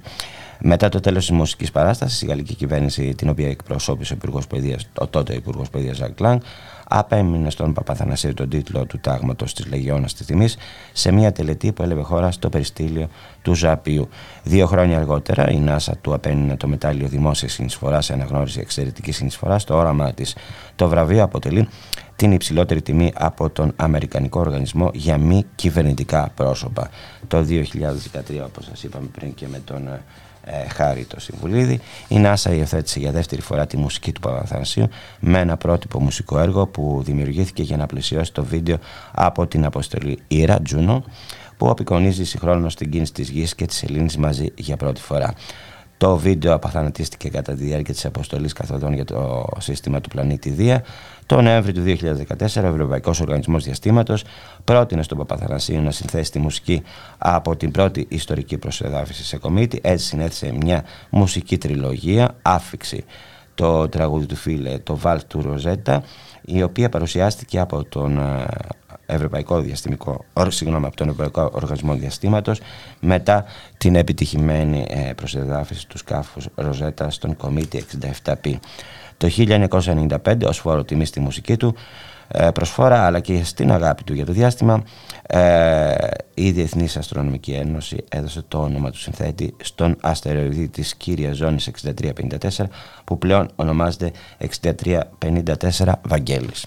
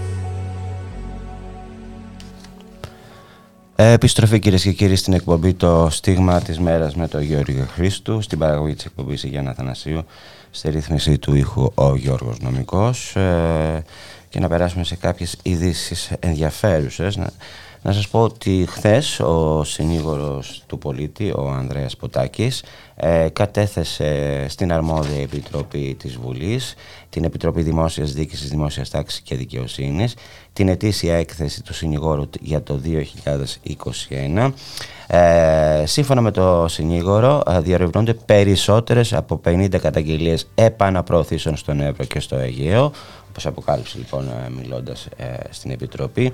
Εκεί, ε, όσον αφορά στο ζήτημα της χορήγησης της ελληνικής ηθαγένειας, σημείωσε ότι δεν υπάρχει ανταπόκριση του Υπουργείου Εσωτερικών στο αίτημα του συνηγόρου να αναθεωρηθούν τα οικονομικά κριτήρια για την απόδοση ηθαγένειας, τα οποία έχουν χαρακτηριστεί εξαιρετικά αυστηρά για την πραγματικότητα της ελληνικής οικονομίας και της αγοράς εργασίας της τελευταίας δεκαετίας με αποτέλεσμα να αποτελούν κόφτη για μεγάλο αριθμό μεταναστών που πληρούν τα υπόλοιπα κριτήρια για να αποκτήσουν ε, ε, ηθαγένεια. Ε, ένα από τα ενδιαφέροντα που είπε επίσης ο, ο συνήγορος ε, του πολίτη ο Ανδρέας Πετάκης είναι ο, αφορά και στην ενέργεια ε, είπε λοιπόν ότι η ραγδαία και ακραία αύξηση των τιμών της ενέργειας που παρατηρήθηκε μέσα στο 2021 είχε και έχει πολυδιάστατες και οξύτατες συνέπειες. Η ενεργειακή κρίση θέτει εκ νέου ζήτημα αποδέσμευσης των λογαριασμών κατανάλωσης ενέργειας από χρεώσεις υπερτρίτων ε, και εδώ μιλάμε τώρα για τα δημοτικά τέλη και ό,τι περιλαμβάνει ο λογαριασμός ρεύματος ε, και το πληρώνουμε. Ε, όπως είπε ο, ο συνήγορος του πολίτη, η ενέργεια αυτή αποτελεί προϊόν που υπόκειται στους κανόνες της ελεύθερης αγοράς, είναι όμως ταυτόχρονα και η ενέργεια. Είναι όμως ταυτόχρονα και αγαθό ζωτικής σημασίας για το κοινωνικό σύλλογο. Ω εκ τούτου, δεν θα πρέπει να επιβαρύνεται με χρεώσεις αναντίστοιχες του είδους της παροχής, ιδίως όταν η αδυναμία εξόφλησης του λογαριασμού του ηλεκτρικού ρεύματος, με τον οποίο ε, συνεισπράττονται οι χρεώσεις αυτές, έχει ως αποτέλεσμα το επαχθές, το επαχθές μέτρο της διακοπής ε, ε, της ηλεκτροδότησης. Ε, αναφέρθηκε επίσης και στις εκτεταμένες πυρκαγιές που σημειώθηκαν το καλοκαίρι του 2021 και ανέδειξαν τη σημασία της κατάλληλης και επαρκούς πυροσβεστικής υποστήριξης. Μίλησα, είπαμε πριν με τον εκπρόσωπο τύπου του ΜΕΡΙ25, τον Μιχάλη του, του ότι αγοράζουμε αεροπλάνα, αγοράζουμε φρεγάτες, αλλά πυροσβεστικά αεροπλάνα δεν αγοράζουμε. Ε, μόνιμες προσλήψεις ε, προσωπικού στην πυροσβεστική υπηρεσία δεν κάνουμε. Λοιπόν, αυτό το στυλίτευσε ο συνήγορος του πολίτη.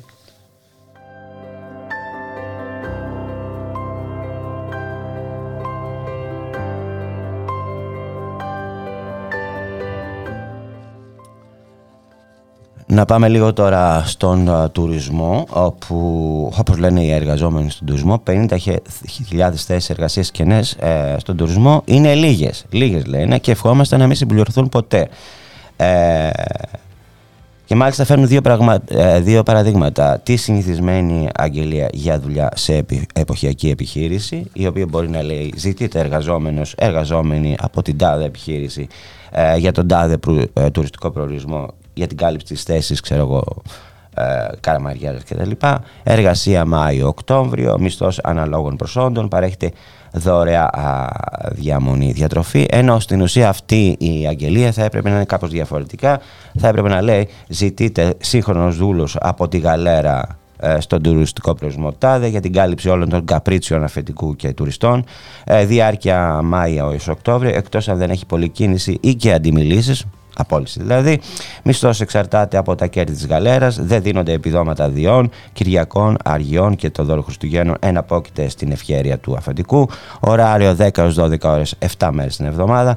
Παρέχεται διανομή σε κοντέινερ υπόγειο με υγρασία και αμφίβολες συνθήκες υγιεινής. Διατροφή ό,τι μένει στον σεφ για να βγει το κοστολόγιο του. Απαγορεύεται ρητά η σκέψη για οποιοδήποτε δικαίωμα αυτή η αγγελία έτσι όπως την περιγράφουν οι εργαζόμενοι στον τουρισμό είναι και η πραγματικότητα που ζουν στον τουρισμό. Έτσι. Έχουμε δει τις τελευταίες μέρες ε, στην Κρήτη που κοιμούνται καπατόπως σε κοντέινερ ε, και σε διάφορους άλλους τουριστικούς προορισμούς.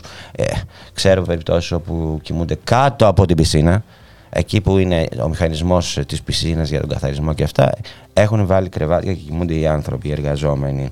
Λοιπόν, ε, οι εργαζόμενοι λοιπόν και οι εργαζόμενοι του τουρισμού ε, δεν αναρωτιούνται γιατί υπάρχουν 50.000 θέσεις εργασίας κοινέ, όπως υποκριτικά σχολιάζει η κυβέρνηση της Νέας Δημοκρατίας, κυρίες και κύριοι, τα μεγαλοφεντικά και οι προκλητικοί δημοσιογράφοι που ο καθένας από τη δική του συμβολή έχει δημιουργήσει και επεκτείνει την υπερεκμετάλλευση στην εποχική εργασία.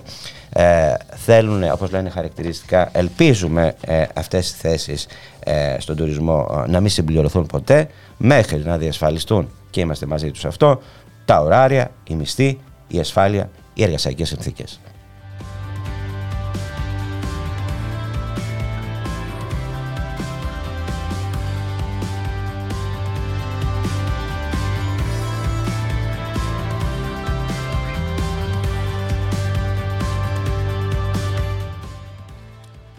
Κράτη-μέλη, εργαζόμενοι και εργοδότες, κυρίες και κύριοι, στο πλαίσιο της Συμβουλευτικής Επιτροπής της Ευρωπαϊκής Ένωσης για την Ασφάλεια και την Υγεία στον χώρο εργασίας, κατέληξαν την Τετάρτη σε συμφωνία σχετικά με την ανάγκη να αναγνωριστεί η COVID-19 ως επαγγελματική ασθένεια στον τομέα της υγείας, της κοινωνικής πρόνοιας και της παροχής κατόγκων βοήθειας και στο πλαίσιο της πανδημίας σε τομείς δραστηριοτήτων με αποδεδειγμένο κίνδυνο λίμωξης και υποστήριξαν την επικαιροποίηση του νοσιακού καταλόγου επαγγελματικών ε, ασθενειών. Είναι κάτι που ζητάνε και οι υγειονομικοί ε, σε αυτή τη χώρα, κυρίες και κύριοι.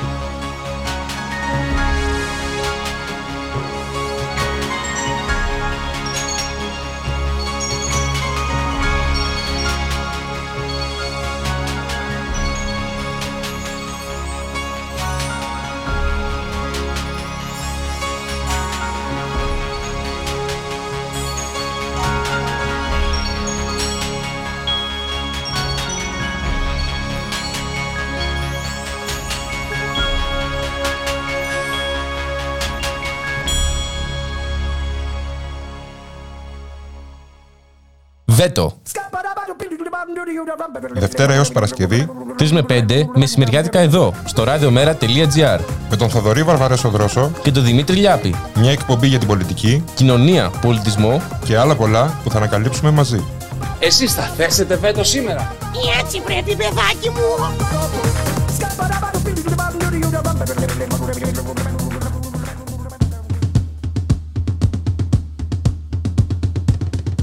με απευθείας ανάθεση. Το οικονομικό μαγαζίνο του Ράδιο Μέρα με τον Σάκη Ζαχάρο. Κάθε Παρασκευή 6 με 7 το απόγευμα.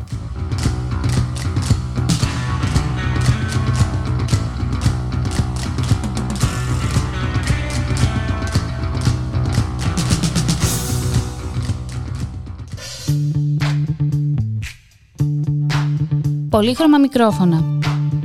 Με την Ιώβη Μαραγκού κάθε Παρασκευή 5 με 6. Μία εκπομπή που δίνει φωνή σε όλα.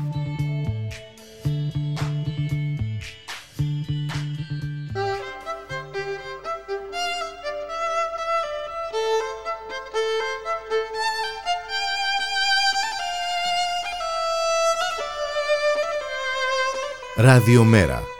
Η ανυπακοή στο ραδιόφωνο.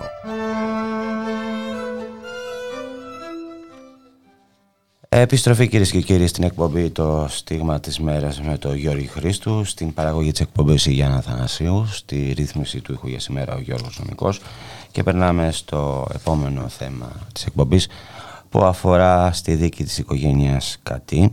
Ε, είναι η οικογένεια που ξυλοκοπήθηκε άγρια στις 17 ε, Νοέμβρη του 2021, το περασμένο χρόνο, στο, όχι συγγνώμη, στις 17, του 2020, συγγνώμη, ε, έξω από το σπίτι της. Ε, θα μιλήσουμε για το θέμα αυτό με τον Θάνο τον Καμίλαλη που βρίσκεται στην άλλη, το συνάδελφο του Θάνο τον Καμίλαλη που βρίσκεται στην άλλη άκρη της τηλεφωνικής γραμμής. Γεια σου Θάνο. Καλησπέρα σας. Καλησπέρα σε εσάς, στους ακροάτρε και στους ακροατές Ε, ε, έχω την εντύπωση ότι είναι ένα ακόμα πραξικόπημα μετά από αυτό που επιχειρήθηκε να γίνει στη Λαμία με, τη, με τον Γρηγορόπουλο με, και τον Κορκονέα. Δικαστικό πραξικόπημα. Δεν ξέρω αν συμφωνείς αυτό. Σίγουρα μιλάμε για κάτι πρωτοφανέ. Να πούμε καταρχάς το τι έχει συμβεί. Ναι, ναι. Η δίκη διήρκησε 7 μήνες. Ξεκίνησε τον Οκτώβριο του 2021. Είχε περίπου 20 συνεδριάσεις όπως λέει η πλευρά της υπεράσπισης. Υπήρχαν πάρα πολλοί μάρτυρες που ήταν παρόντες παρούσες στο, στο περιστατικό οπότε κλήθηκαν να καταθέσουν από την υπεράσπιση ε, υπέρ της οικογένειας. Υπήρχαν μάρτυρες αστυνομικοί οπότε όλο αυτό τράβηξε όπως καταλαβαίνετε.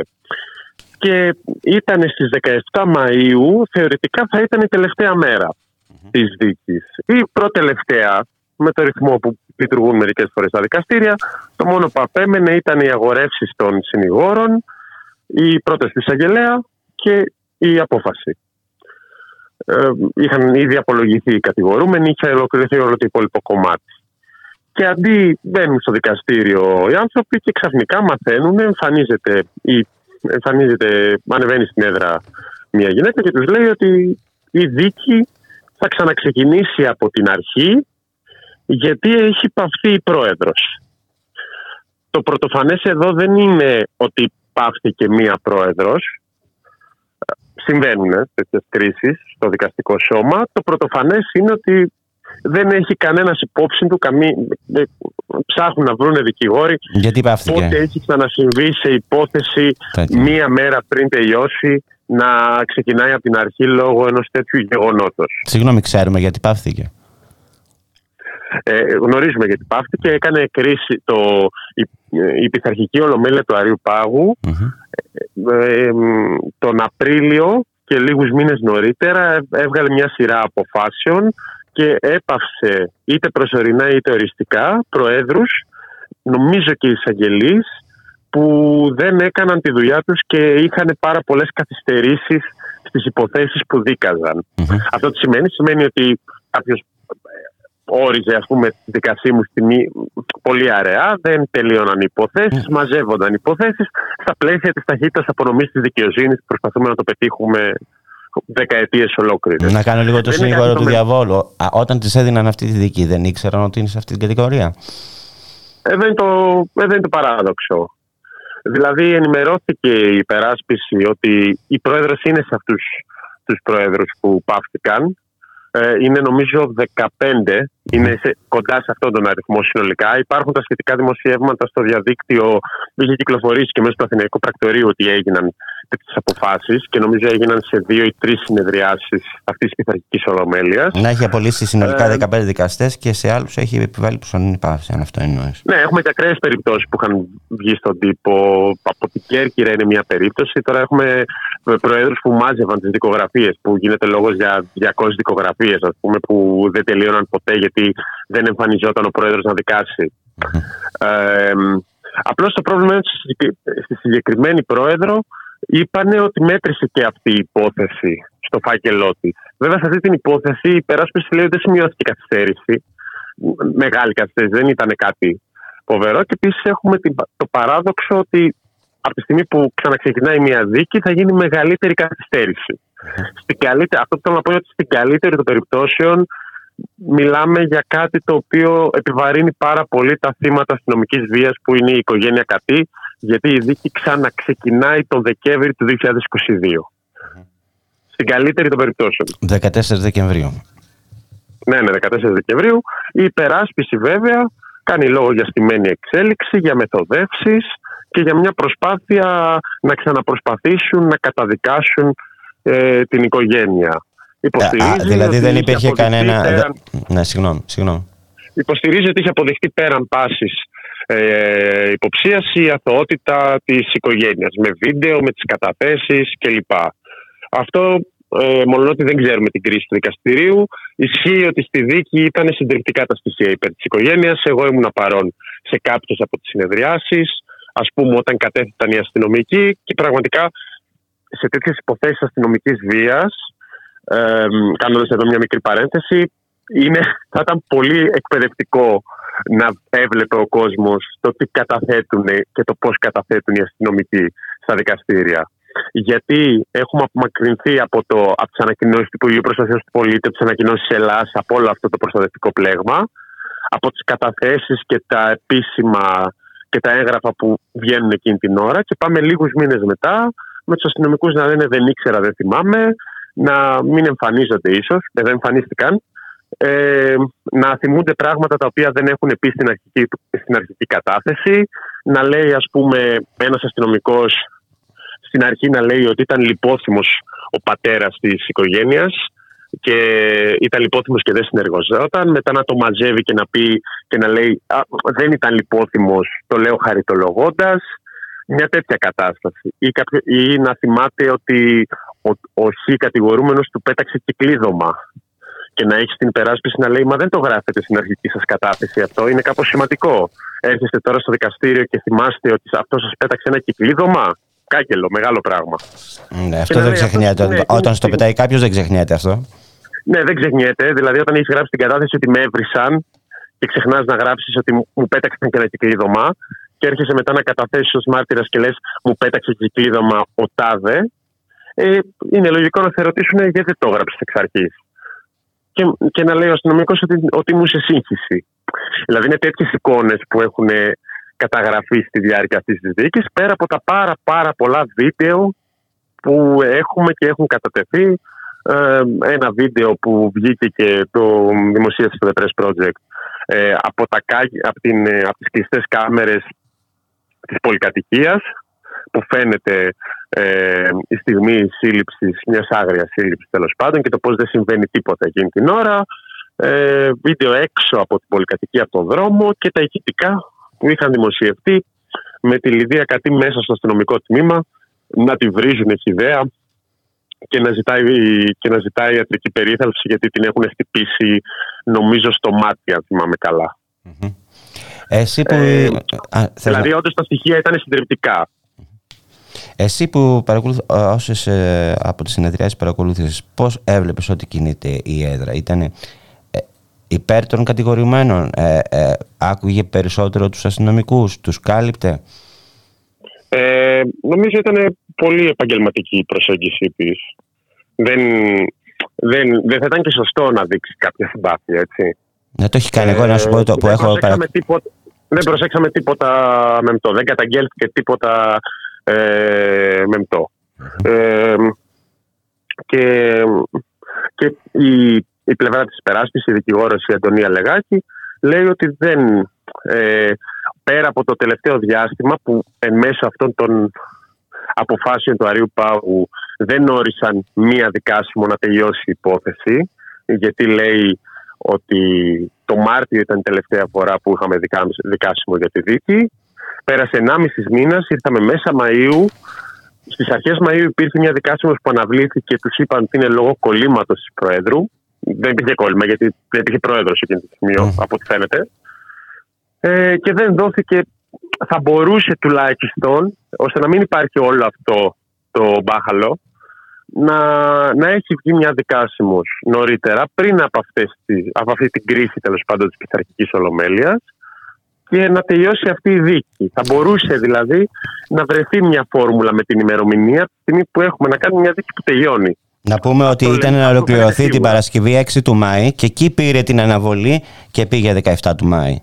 Ναι, και αν δείτε και αυτό που ανακοινώθηκε είναι λόγω κολλήματος του Προέδρου δεν θα πραγματοποιηθεί και πάει για 17. Αυτό δεν ίσχυε, ε, από ό,τι φαίνεται. Ναι. Και προσπάθησαν πολλοί και οι συνήγοροι να πάρουν εξηγήσεις. Μίλησαν με την προϊσταμένη του Πρωτοδικείου που τους είπε ότι ορίστε το χαρτί μετά από διαμαρτυρίες και λόγω καθυστερήσεων και στη δική σας υπόθεση. Αυτό. Για τη γενικότερη συμπεριφορά του Πρόεδρου δεν είχε βγει κάτι μεμπτό καθόλου τη δίκη. Δεν υπήρχαν καταγγελίες ε, από την ε, υπεράσπιση που ε, που έχουμε καταγράψει τέλος πάντων. Δεν, δεν είχε υποθεί τίποτα για μεροληπτική συμπεριφορά, είτε από τη μία είτε από την άλλη πλευρά, όπως αρμόζει σε μια πρόεδρο δικαστηρίου, θα πω. Πιστεύω ότι άμα είχε ολοκληρωθεί την Παρασκευή 6 Μάη, θα είχαμε το αποτέλεσμα. Έτσι δεν είναι. Ναι, ναι, ναι, ναι, ναι. Να πω ότι δεν γνωρίζουμε τον υπόλοιπο φάκελο. Δεν έχει γνωστοποιηθεί. Δηλαδή, μπορεί όντως να μιλάμε για, μια, ε, για, πάρα, για μεγάλες καθυστερήσεις. Ε, δεν μπορούμε να ε, κατηγορήσουμε, μπορούμε να καταγράψουμε την πλευρά της υπεράσπισης που λέει για μεθοδεύσεις και ουσιαστικά για μηχανισμούς μέσα στη δικαιοσύνη αλλά και κατασταλτικούς. Αυτό δήλωσε η Αντωνία Λεγάκης στο The Press Project. και κατά τα άλλα να πούμε ότι όταν καθυστερείς έχουμε περάσει 7 μήνες πάμε για άλλους 8 πόσο βγαίνει μέχρι Δεκέμβρη 7 ε, συν όσο θα πάει η διαδικασία που υπόσχονται ότι θα πάει πιο γρήγορα. Και αυτό είναι μια μεγάλη ταλαιπωρία για την οικογένεια. Για θύματα βίας, όπως ξέρουμε, αυτό σημαίνει Ε, βιώνουν ξανά την βία που πέρασαν τεκμηριωμένα. Υπάρχουν όλα τα, όλα τα ε, αποδεικτικά. Ε, ξανά αυτά τα γεγονότα. Για τους μάρτυρες σημαίνει ότι και για τους κατηγορούμενους πρέπει να αφήνουν τις δουλειές τους, να τρέχουν στο δικαστήριο να καταθέσουν, να αιτούνται άδειες. Σημαίνει μια πολύ μεγάλη ταλαιπωρία, ένα ψυχικό ε, βάρος. Και οικονομικό κόστος είναι επιπλέον. Ναι, ναι, ναι. Οικονομικό κόστος. Και θα ήταν το καλύτερο να υπάρχει μια εξήγηση πολύ συγκεκριμένη για το πώς συνέβη αυτό αν η εξήγηση είναι συγγνώμη λάθος, δεν βγήκαν ημερομηνίες, και αυτή η εξήγηση θα μπορούσε να κρυθεί. Αλλά είναι, το χαρακτήριζα και πριν μπάχαλο. Και αυτό είναι ότι είναι η καλύτερη των περιπτώσεων. Έτσι. Ναι. Κοίταξε να δεις, εφόσον είχε απαρθεί κατά τη γνώμη μου πάντα μια τέτοια απόφαση για πάυση της Προέδρου, δεν μπορώ να καταλάβω γιατί δεν ανακοινώναν την πάυση της Προέδρου τρεις μέρες αργότερα. Όχι. Ε, άμα έχει ανακοινωθεί, άμα έχει απο, αποφασιστεί η πάυση του Πρόεδρου, η Πρόεδρος δεν μπορούσε να δικάσει. Δεν ήταν ότι θα τα ανακοινώσουν εδώ, δεν θα ήταν. Θα ήταν παράνομο. Παράνομο, αλλά το ανακοινώσαν την ημέρα. Ε, το, την ανακοινώσαν σε ημέρα. Ε, ή πριν την ημέρα που ήταν να ολοκληρωθεί η δίκη. Αυτό εμένα μου φαίνεται ύποπτο. Ναι, άργησαν να ανακοινώσουν ότι έχει συμβεί αυτό το πράγμα. Mm. Ε, αυτό σίγουρα, σίγουρα. Και δεν, δώσανε, και δεν κανονίστηκε μία δικάσιμος ε, εγκαίρος ώστε να αποφευθεί όλο αυτό το μπάχαλο. Ακριβώς. Ε, από εκεί και πέρα, ναι, θα έπρεπε να υπάρχει μια ενημέρωση. Αυτή τη στιγμή δεν έχουμε απάντηση ούτε, στις, ούτε στις καταγγελίες της συνηγόρου, ούτε κάποια εξήγηση για το τι συνέβη. Είναι μια δίκη που έχει ένα δημόσιο ενδιαφέρον. Η ιστορία της οικογένειας Κατή είναι γνωστή σε κάποιο βαθμό με την κατάσταση στην ενημέρωση που έχουμε, αλλά είναι γνωστή. Τα βίντεο έχουν κυκλοφορήσει. Ε, και σίγουρα δεν είναι μια ωραία εικόνα για την ελληνική δικαιοσύνη. Να πούμε... Από εκεί που θέλει να αποφύγει τις καθυστερήσεις, κάνει μια διαδικασία που οδηγεί σε ακόμα μεγαλύτερη καθυστέρηση. Να πούμε και να κλείσουμε αυτό, αν μου επιτρέπεις, Θάνο, ότι ε, μιλάμε τώρα για τις 17 Νοεμβρίου του 2021, όπου... Του 20. Το 20. Μιλάμε για το. Μιλάμε για το μου, έχει, 20. μου έχει κολλήσει το 21, ναι, το 20. Λοιπόν, Είναι όπου, δύο χρόνια. Ναι, όπου α, αγωνιστές και αγωνίστρες βρέθηκαν στους δρόμους για να τιμήσουν το Πολυτεχνείο, έτσι. Έσπασαν, mm-hmm. υπήρχε τότε, αν θυμάστε κυρίες και κύριοι, αντιδημοκρατική απαγόρευση των διαδηλώσεων, των δημόσιων συνεδρίσεων, ε, που επέβαλε η κυβέρνηση με πρόσχημα την πανδημία. Ε, οι διαδηλωτές δέχτηκαν απρόκλητη επίθεση ε, από τους αστυνομικούς και στη συνέχεια βρέθηκαν και κατηγορούμενοι για διάφορα αδικήματα ε, ξύλο και τα λοιπά, νοσοκομεία και τα λοιπά. Μία ε, σε, ανάμεσα σε αυτούς ήταν και η οικογένεια Κατή που ε, έφαγε ξύλο μπροστά στο σπίτι της, απρόκλητα. Ναι, αξίζει να θυμίσουμε ακριβώς πώς έγινε κιόλας αυτό. Πες, ήταν πες. στο περιθώριο, δηλαδή είχαν ολοκληρωθεί οι διαδηλώσεις. Υπήρχε μια ομάδα διαδηλωτών που κατευθυνόντουσαν προς τα σπίτια τους από το μετρό. Φτάναν στα Σεπόλια, εκεί τις ε, καταδίωξαν ομάδες των αστυνομικών, ε, ομάδες, ο- η ομάδα δράση, ε, με το πρόσχημα ότι αυτοί κάποια στιγμή πέταξαν πέτρες. Ψάχναμε στο δικαστήριο να βρούμε ένα βίντεο που να δείχνει κάποια πέτρα να πέφτει κάτι ή οτιδήποτε να συμβαίνει. Ε, ε, άρχισαν να, συ- προσπάθησαν να συλλάβουν τον, ε, Ορέστη, το γιο της οικογένειας, τον Ορέστη. τον Ορέστη Κατή. Ε, στη συνέχεια διαμαρτυρήθηκαν οι αδελφοί του. και Τον- η να πούμε τον χτύπησαν μητέρα. στην πόρτα του σπιτιού του μαζί με και τη μητέρα του. Ναι, έτσι, ναι, εκεί. ναι. Είναι αυτό το βίντεο, τα, αυτά τα βίντεο που αναφέραμε πριν. Φαίνονται τα σκηνικά βίας, έχουν καταγραφεί όλα αυτά. Είναι παρούσες η μητέρα και οι αδελφοί του. Στη συνέχεια δέχονται και αυτές βία, κυρίως η Λιδία Κατή. Ε, υπάρχουν και φωτογραφίες μετά με δεμένο το χέρι κλπ. Και μετά, το, και μετά συμβαίνει ένα ακόμα σκηνικό, όπου όταν μια ομάδα κατοίκων από τα Σεπόλια πάει να ζητήσει εξηγήσεις από το αστυνομικό τμήμα, γίνεται εκεί μια, επικρατεί μια ένταση και ε, χω- ε, α- ναι. οι καταγγελίες λένε ότι δέχτηκε χτυπήματα, αυτό δεν φαίνεται στο βίντεο, δεν θα είμαστε απόλυτα ε, ειλικρινείς. Πέφτει στο έδαφος ο πατέρας της οικογένειας, από τα σμπροξήματα που σίγουρα θα τα βλέπουμε τα σμπροξήματα. Ε, έχει πάθει ισχυμικό επεισόδιο, έχει νοσηλευτεί.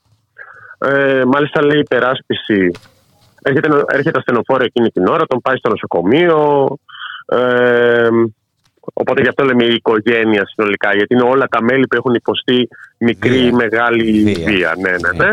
Και μάλιστα όπως βγήκε και στο δικαστήριο ε, και το λέει η υπεράσπιση, ε, είχε περάσει COVID ήδη ο πατέρας, αυτό επιβάρυνε την υγεία του και ε, κινδύνευσε η ζωή του, αν τα θυμάμαι καλά. Έτσι είναι. Ε, ε, είναι μια τραγική υπόθεση, μια φοβερή υπόθεση και είναι, είναι σκανδαλώδες πέρα από αυτά τα της δικαιοσύνης τους, τις διαδικασίες είναι σκανδαλώδες ότι αυτοί οι άνθρωποι αντί να- ε, που είναι θύματα βίας είναι, είναι κατηγορούμενοι και είναι ακόμα κατηγορούμενοι και θα συνεχίσουν να είναι κατηγορούμενοι.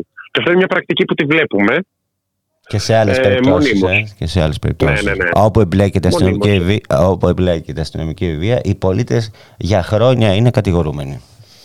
Μο- μονίμως και αυτό σημαίνει κιόλας ότι ποτέ δεν την πληρώνουν οι αστυνομικοί που γράφουν καταθέσεις που αποδεικνύονται ψεύτικες στο- που καταπέφτουν στο δικαστήριο, που στείλουν κατηγορητήρια που καταπέφτουν στο δικαστήριο. Θες να θυμηθούμε τη δίκη του Ζακ Κωστόπουλου; Ε, η δίκη του Ζάκου Κωστόπουλου είναι μια άλλη, αθ- είναι αθώωση των αστυνομικών, αλλά Ναι, Εγώ είναι. μιλάω για ε, υποθέσεις. ε, ε, υπάρχουν όμως βίντεο που δει- δείχνουν κάτι άλλο. Ναι, ναι, ναι, ναι, ναι. Απλώς αυτό, ε, αυτό είναι μια άλλη κατηγορία.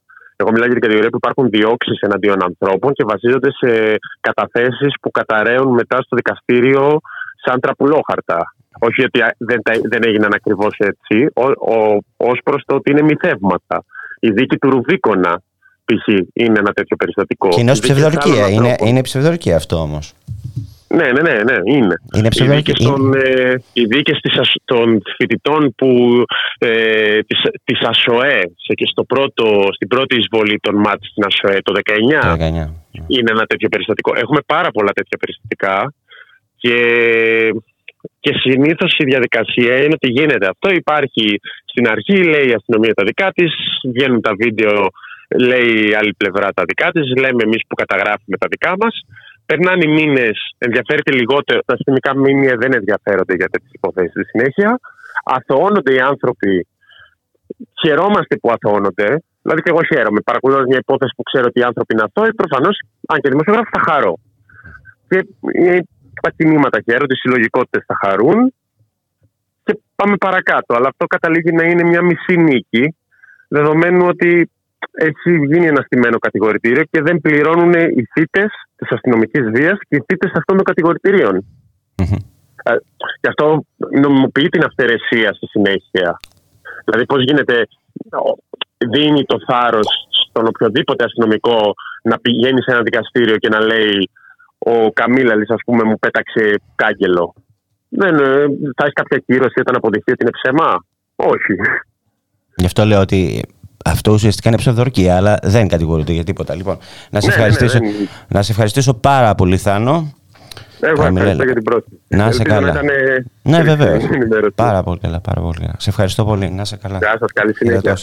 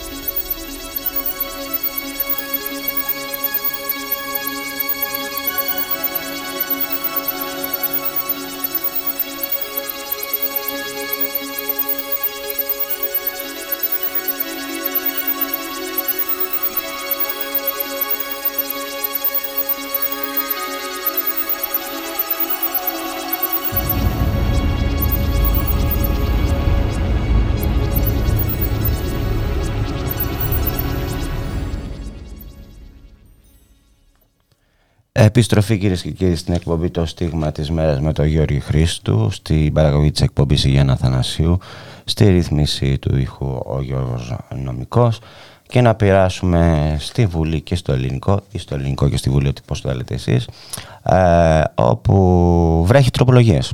Βρέχει τροπολογίες κυρίες και κύριοι για το ελληνικό και όχι μόνο στο νομοσχέδιο για την προστασία του καταναλωτή. Τροπολογίες που βρέχει για το, στο, για το ελληνικό είναι ε, για την προστασία του επενδυτή. Λοιπόν, ε, θα συζητήσουμε για αυτό το θέμα με τον ε, Γιώργο τον Άννα Ματεράου, που είναι πολιτικός μηχανικός, πρώην πραγματογνώμονας για το έργο στο ελληνικό, που βρίσκεται στην άλλη άκρη της τηλεφωνικής γραμμής. Γεια σου Γιώργο. Ε, καλησπέρα και α, ε, ε, το, το, μικρό είναι Γιώργης, Γιώργης. Γιώργης εγώ. Συνονόματος, ωραία. Ναι, Γιώργης, Γιώργης, Γιώργης. Ευχαριστώ πολύ για την πρόσκληση. Να σε καλά. Να πάμε λίγο εκεί στο, στο κράτος εκράτη, το ελληνικό. Κράτος εγκράτη, ναι. Ε, κοίτα, αυτό που εγώ τώρα δεν έχω διαβάσει σε μεγάλο βάθος το, το άρθρο χθες του, ε, του, της εφημερίδας των συντακτών, αλλά αυτό που μου έκανε εντύπωση τέλος πάντων είναι το θέμα με το ιδεατό στερεό που το καταργήσαμε. Ε, τώρα δεν ξέρω, να εξηγήσω λίγο, δεν ξέρω πόσοι από τους ακροατές ξέρουν τι σημαίνει το, το ιδεατό στερεό. Ε, αλλά να εξηγήσω ότι το ιδεατό είναι ο λόγος για τον οποίο πολλές από τι πολυκατοικίε, ας πούμε, ε, στην Αθήνα, οι πάνω όροφοι είναι φτιαγμένοι σε εσοχή. Κάτσε να πούμε κάτι πρώτον για να καταλάβει ο κόσμος Ναι. ότι Ναι, ε, ναι. στο νομοσχέδιο ε, για την προστασία του καταναλωτή, έτσι, υπάρχει ουσιαστικά ένα μίνι νομοσχέδιο που αφορά στο ελληνικό. Έτσι, και έχει ρυθμίσεις μέσα που είναι ε, σε γενική απόκληση α, από τον ισχύοντα εδώ και 10 χρόνια Γενικό Οικοδομικό Οργανισμό και την πολεοδομική νομοθεσία. Έτσι. Προβλέπει, Ναι, προβλέπει ναι. αυτό που Ακριβώς. λες εσύ, ιδεατός στερεό είναι για τα υψηλά κτίρια. Ε, αυτό τώρα υπήρχε π- πολλά χρόνια, δεν είναι τώρα ότι έγινε. Είναι δηλαδή κάτι το οποίο ακριβώς όταν ξεκίνησε να πολυκατοικιοποιείται η, η Αθήνα, ας πούμε, ε, το, σκεφτήκαμε, το σκεφτήκανε τέλος πάντων οι μηχανικοί για να μπορούμε να πνέουμε και λίγο. Γιατί ε, ε, ο- η παλιά Αθήνα ήταν, είχε τα χαμηλά σπίτια, είχε, είχε τους στενούς δρόμους δηλαδή, αλλά είχε και τα χαμηλά σπίτια. Όταν άρχισαν λοιπόν να, να γιγαντώνονται τα ύψη κτλ., το ιδεατό στερεό ήταν ένας τρόπος κάπως να αναπνέουμε. Δηλαδή, όποιος πάει ας πούμε σε, σε κάποιο στενό κάπως δρόμο της Αθήνας και κοιτάξει πάνω θα δει ότι οι πάνω όροφοι δεν φαίνονται από το δρόμο γιατί είναι σε εσοχή. Δηλαδή η βεράντα τους είναι μεγαλύτερη. Αυτό ήταν λοιπόν μια υποτυπώδης προστασία ας πούμε. Εντάξει τώρα ε, ε, φτιάξαμε μια πόλη η οποία είναι σχεδόν ακατοίκητη. Άρα τέλος πάντων για τα προσχήματα υπήρχε αυτό το πράγμα. Λοιπόν, και τώρα στο ελληνικό έρχονται και το καταργούν αυτό. Γιατί όταν έχεις τους ουρανοξύστες αυτούς που προβλέπετε να έχουμε, δηλαδή που είναι 7 ουρανοξύστες που φτάνουν ακόμα και τα, τους, ε, τα 180 μέτρα, δηλαδή 60 όροφοι τόσο μάλλον θα είναι 180 μέτρα. Και έχεις και όλη αυτή την πλειάδα των ε, 16 ορόφων κτηριών ε, κατοικιών που θα βλέπουν από τη μία το πάρκο και από την άλλη τη θάλασσα. Ε, είναι φυσικό ότι όσο πλατεί δρόμους και να κάνεις, κάπου χαλάει το, η, η μαρέγκα, ας πούμε. Κάπου, κάπου τους, ε, δεν τους βγήκε το πράγμα και σου λένε εντάξει, θα το καταργήσουν το, το στερεό για το ελληνικό. Κάτι τέτοιο, ας πούμε, έχει γίνει εδώ πέρα. Συνεχίζεται. θέλω- Ναι, ε, συγγνώμη, συγγνώμη. Ε, Θέλω να καταλάβει το κοινό. Νομίζω ότι τα είχα πει και στην κυρία Μιχαλοπούλου την άλλη φορά, δεν δεν θυμάμαι όμως. Θέλω να καταλάβει το κοινό ότι, το, οι ακροατές μας, ότι ε, ο νόμος 4062 του 12, έτσι, που ήταν ένας καραμνημονιακός νόμος που έγινε επί Παπαδήμου, ήταν ένας νόμος ο οποίος έλεγε ότι κατά, κατά κανόνα επιτρέπονται δύο τοπόσημα. Ουρανοξύστες, ας τα πούμε. Δεν, δεν, δεν τόλμησαν να βάλουν ουρανοξύστες μέσα στο νόμο γιατί ήταν και οξυμένα τα πνεύματα τότε κτλ. Είπαν δύο τοπόσημα. Από, τα, από τους δύο ουρανοξύστες λοιπόν, φτάσαμε στα, στους 7 ουρανοξύστες και στα, στην πλειάδα των 16 ορόφων. Δηλαδή το κατά κανόνα του Γενικού Οικονομικού Οργανισμού είναι 32 μέτρα. 32 μέτρα είναι 8 με 9 όροφοι. Από, τα, από τους δύο ουρανοξύστες και τα, και τα 8 όροφα, 9 όροφα κατά κανόνα δηλαδή που επιτρέπονταν, φτάσαμε να επιτραπούν από το Συμβούλιο της Επικρατείας όταν πρόεδρος του ήταν η Σάκη Λαροπούλου 7 ουρανοξύστες των δεν ξέρω πόσων μέτρων μπορεί και 180 και η πλειάδα αυτών των 16 ορόφων. Και ε, να, να το πω και αυτό, να πω ότι τεχνικός σύμβουλος του ΤΑΙΠΕΔ που έδωσε το OK ήταν η Δέκαθλον η οποία είχε αναμειχθεί και με έργα Ολυμπιακών ακινήτων και είχαν διαταχθεί κάποιες εισαγγελικές έρευνες, οι οποίες όμως ποτέ δεν ολοκληρωθήσαν, δεν ολοκληρώθησαν κτλ. Τι να πούμε, δηλαδή ε, είναι όλο ένας τραγέλαφος και γι' αυτό ε, το είχα πει και την άλλη φορά. Έχω γράψει ένα σύγγραμμα που λέγεται Μεταμεταμοντέρνο Σεμινάριο Εκτιμητικής. Απαντάτε στο militaire.gr του κ. Καρβουνόπουλου. Όποιος θέλει πηγαίνει, βλέπει την τελευταία βερσιόν 15 Ιανουαρίου και κάθεται και γελάει και κλαίει με όλο αυτό που γίνεται στο ελληνικό. Μιλάμε, ε, να το ξαναπούμε, για έναν ε, ιδιωτικής χρήσης ε, πολεοδομικό κανονισμό για το ελληνικό. Έτσι, έτσι. ακριβώς. Έτσι ακριβώς, ναι. Ε, ακριβώς. Ο οποίος όμως, ε, να πούμε ότι αυτό ε, ε, αποβαίνει εις βάρος των κατοίκων.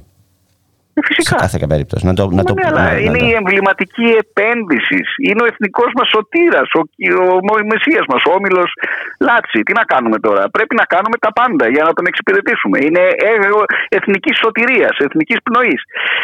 Ε, τώρα από πού να ξεκινήσουμε; Ε, Δηλαδή, σου είπα τώρα για το 4062. Ο 4062 ήρθε και καταστρατήγησε τον 3986 του 11, που ήταν ο ιδρυτικός νόμος του ΤΑΙΠΕΔ, που εψηφίστη επί Γεωργακίου Παπαντρέου. Λοιπόν, όσο, καρα... όσο μνημονιακός δηλαδή και ήταν τον 3986, ο 4062 έγινε πιο καραμνημονιακός και τον καταστρατήγησε. Ε, μια από τις καταστρατηγήσεις είναι ότι το 3986 δεν προέβλεπε ζώνες πολεοδομήσεως. Δηλαδή, προέβλεπε ζώνες αναπτύξεως, επιχειρηματικού πάρκου, τουρισμού αναψυχής κτλ. κτλ. Και παρότι προβλεπόταν μέσα η κατοικία στις χρήσεις, δεν προβλεπόταν, ότι, δεν προβλεπόταν μια ζώνη πολεοδόμησης. Ήρθε λοιπόν ο 4062 και είπε: Όχι, εδώ θα έχουμε και ζώνες πολεοδομήσεως. Άλλο. Ε, Αυτό σημαίνει άλλο λιγότερο τώρα, πράσινο. Εντάξει, δεν ξέρω αν είναι λιγότερο πράσινο. Ναι, μάλλον, μάλλον, ναι, λιγότερο πράσινο. Γιατί ε, έχεις δίκιο σε αυτό. Γιατί ε, σύμφωνα με το 3986 η μέγιστη δόμηση ήταν 0,3. Δηλαδή στο ελληνικό, αν το, το 0,3 σημαίνει ε, 6 εκατομμύρια τετραγωνικά που είναι η συνολική έκταση επί 0,3 πόσο κάνει; Κάνει 1,8. Ε, δηλαδή ήταν 1.800.000 τετραγωνικά η δόμηση. Και ήρθε ο 4062 και έκανε το 0,3 το κάνει 0,5 ή και κατά παραγγελία 0,6 και πρέπει να είμαστε ευχαριστημένοι που ο Λάτσι δεν έβαλε 0,6 και έβαλε 0,5. Δηλαδή, ενώ το 3986 έλεγε μέγιστη δόμηση 1.800.000 τετραγωνικά, ήρθε ο 4062 και το κάνει 3 εκατομμύρια ε, τετραγωνικά. Άλλο τώρα που δεν το έχω πει αυτό σε συνέντευξη και έχει ενδιαφέρον να το πούμε, άμα θέλεις εδώ πέρα για πρώτη φορά. Παρακαλώ. Το, καζ, το καζίνο που, επιτρα, που επετράπει, αυτό είναι τώρα στα ψηλά γράμματα, το είχα γράψει και στην πραγματογνωμοσύνη μου. Ε, που κανείς δεν έδωσε, εδώ δεν έδωσαν σημασία σε άλλα, θα δώσουμε σε αυτό. Το καζίνο επιτρέπεται μόνο σε μία χρήση. Τουρισμού αναψυχής. Έτσι. Τουρισμός αναψυχή έχει μέγιστο συντελεστή δομήσεω 0,2. Δηλαδή, έρχεται ο επενδυτής και σχεδιάζει μια ζώνη ε, τουρισμού αναψυχής. Σε αυτή τη ζώνη παίρνουμε ποια είναι η έκταση και λες ότι θα έχουμε συντελεστή δομήσεω 0,2. Δηλαδή, όσο είναι η έκταση επί 0,2 μπορούμε να κτίσουμε. Αυτό λοιπόν το πράγμα δεν τους άρεσε πάρα πολύ στο ελληνικό. Γιατί το 0,2 το θεωρήσανε λίγο. Λίγο. Και τι κάνανε; Επινοήσανε τις μεικτές χρήσεις. Γιατί έλεγε ο 3986 ότι όταν έχουμε μια ζώνη μπορούμε να έχουμε μόνο μια χρήση. Δηλαδή επιχειρηματικό πάρκο ή τουρισμό αναψυχή. Και ήρθε λοιπόν ο 4062 και είπε: Όχι, εδώ θα έχουμε περισσότερες χρήσεις. Και μεικτές χρήσεις. Και πήγε λοιπόν και τι έκανε ο πονηρός ο, ο, ο, ο, τέλος πάντων ο Φώστερ ε, που έκανε το, το, το μάστερ του, του Λάτσι, ο αρχιτέκτονας. Είπε: Θα έχουμε μια ζώνη μεικτών χρήσεων όπου θα βάλουμε το 90% να είναι τουρισμός αναψυχή και το 10% να είναι επιχειρηματικό πάρκο, η μπουζουριέρα. Και αντί λοιπόν να χρησιμοποιηθεί το 0,2 σαν μέγιστο συντελεστής δομήσεως, πήρανε 0,34 για το τουρισμό αναψυχή για να βάλουν μέσα το καζίνο και βάλανε και ένα μικρό σαν μπουζουριέρα δηλαδή για το επιχειρηματικό πάρκο. Όλα αυτά τα πράγματα, τώρα δεν ξέρω και αν το κατάλαβε και το κοινό σας κτλ.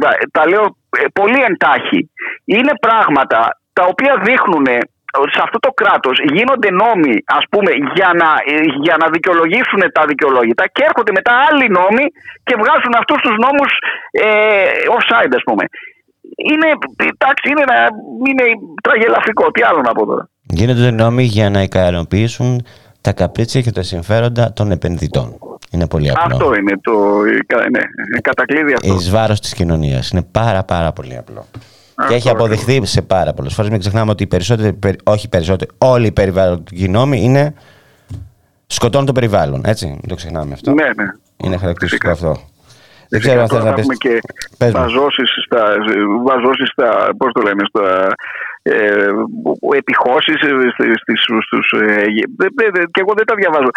Κοίτα, ε, ε, εγώ ασχολήθηκα με το ελληνικό διότι ήμουν εκεί πέρα πραγματογνώμονας. Δηλαδή δεν είμαι από αυτούς που κάθονται και ξεψαχνίζουν κτλ. Είναι καθαρά δηλαδή από επαγγελματικό αυτό. Ήταν επαγγελματική υποχρέωση και ασχολήθηκα. Αλλά είναι όπως. Δηλαδή, εγώ βλέπω τι έγινε στο ελληνικό και μπορώ να καταλάβω γενικώς τι γίνεται. Δηλαδή, όλα αυτά που εσείς τα παρακολουθείτε και ο Αρσένης που βλέπω ότι κάνει καλή δουλειά κτλ. Ε, έτσι γίνεται. Είναι αυτό που λες. Είναι πώς θα, αυτή τη στιγμή πώς θα εξυπηρετηθεί ο Λάτσης. Στο ελληνικό. Στο ελληνικό. Στο ελληνικό. Αλλού άλλοι. Ε, ναι. Αλλού άλλοι φυσικά. Φυσικά. Ε, να πω και κάτι άλλο γιατί η κυρία Μιχαλοπούλου μου είχε φωνάξει την άλλη φορά διότι είχα κάνει ε, 14 Φεβρουαρίου που ήταν ε, του Αγίου Βαλεντίνου έκανα εγώ, ε, θεώρησε καλό η, να δημοσιεύσει η εφημερίδα των συντακτών την ε, επιστολή μου την ανοιχτή στην εισαγγελία του ΣΔΟΕ που μιλούσε ότι με αυτή την αλλαγή του επιχειρηματικού πλάνου της Λάμδα πλέον ε, αντί να έχει ξεπουληθεί δυόμιση φορές κάτω όπως είχα πει εγώ, έχει ξεπουληθεί τέσσερις φορές κάτω διότι πουλάει κόπεδα και δεν δίνει τελειωμένο έργο. Λοιπόν, βρέθηκαν 30 βουλευτές ε, του ΣΥΡΙΖΑ την επόμενη εβδομάδα και κάνανε μια ερώτηση στον Σταϊκούρα και στον Γεωργιάδη. Θα μου πεις πώς και κάνανε του ΣΥΡΙΖΑ οι βουλευτές ενώ οι ίδιοι είχαν ψηφίσει το Σεπτέμβριο του 2016 το project σωστή η τέτοια άμα την πεις αυτή. Τέλος πάντων... Το παίζει αντιπολίτευση τώρα γι' αυτό. ναι, μπράβο. Τέλος πάντων όμως καλό είναι ότι έγινε αυτή η ερώτηση. Και βγήκε λοιπόν ο λαλίστατος ε, κατά τα άλλο κύριος Γεωργιάδης και είπε ότι εγώ δεν είμαι αναρμόδιος και παρέπληψε το θέμα στο Σταϊκούρα. Τι να πω τώρα, αυτό μπορεί να το συνδυάσετε και με το γεγονός ότι η, θη, η θυγάτη της γυναίκας του προσελήφθη στο ελληνικό. Ε, εντάξει, έχει πολύ πλάκα το όλο πράγμα τέλος πάντων. Λοιπόν, ε, να σε ευχαριστήσω πολύ, Γιώργο Αναματερό. Εγώ, εγώ ευχαριστώ πάρα πολύ. Να έχεις μια καλή μέρα. Να έχεις μια καλή μέρα. Επίσης, καλή συνέχεια, καλή δύναμη.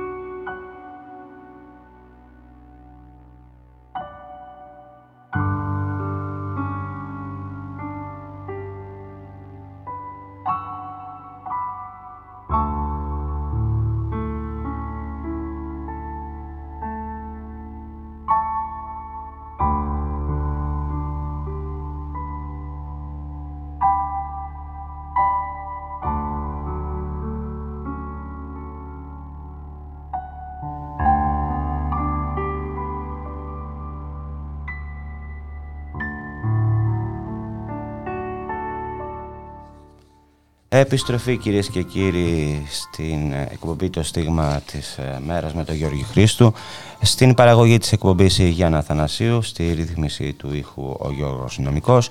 Και να μεταφερθούμε κυρίες και κύριοι στην Άξο και σε ένα επίγειο παράδεισο που δεν θα είναι για πάντα αερφόρος όπως ε, γράφει χαρακτηριστικά σε ένα άρθρο της η Ειρήνη η Προμπουνά που βρίσκεται στην άλλη άκρη της τηλεφωνικής γραμμής ε, να την ε, χαιρετήσω. Γεια σου Ειρήνη.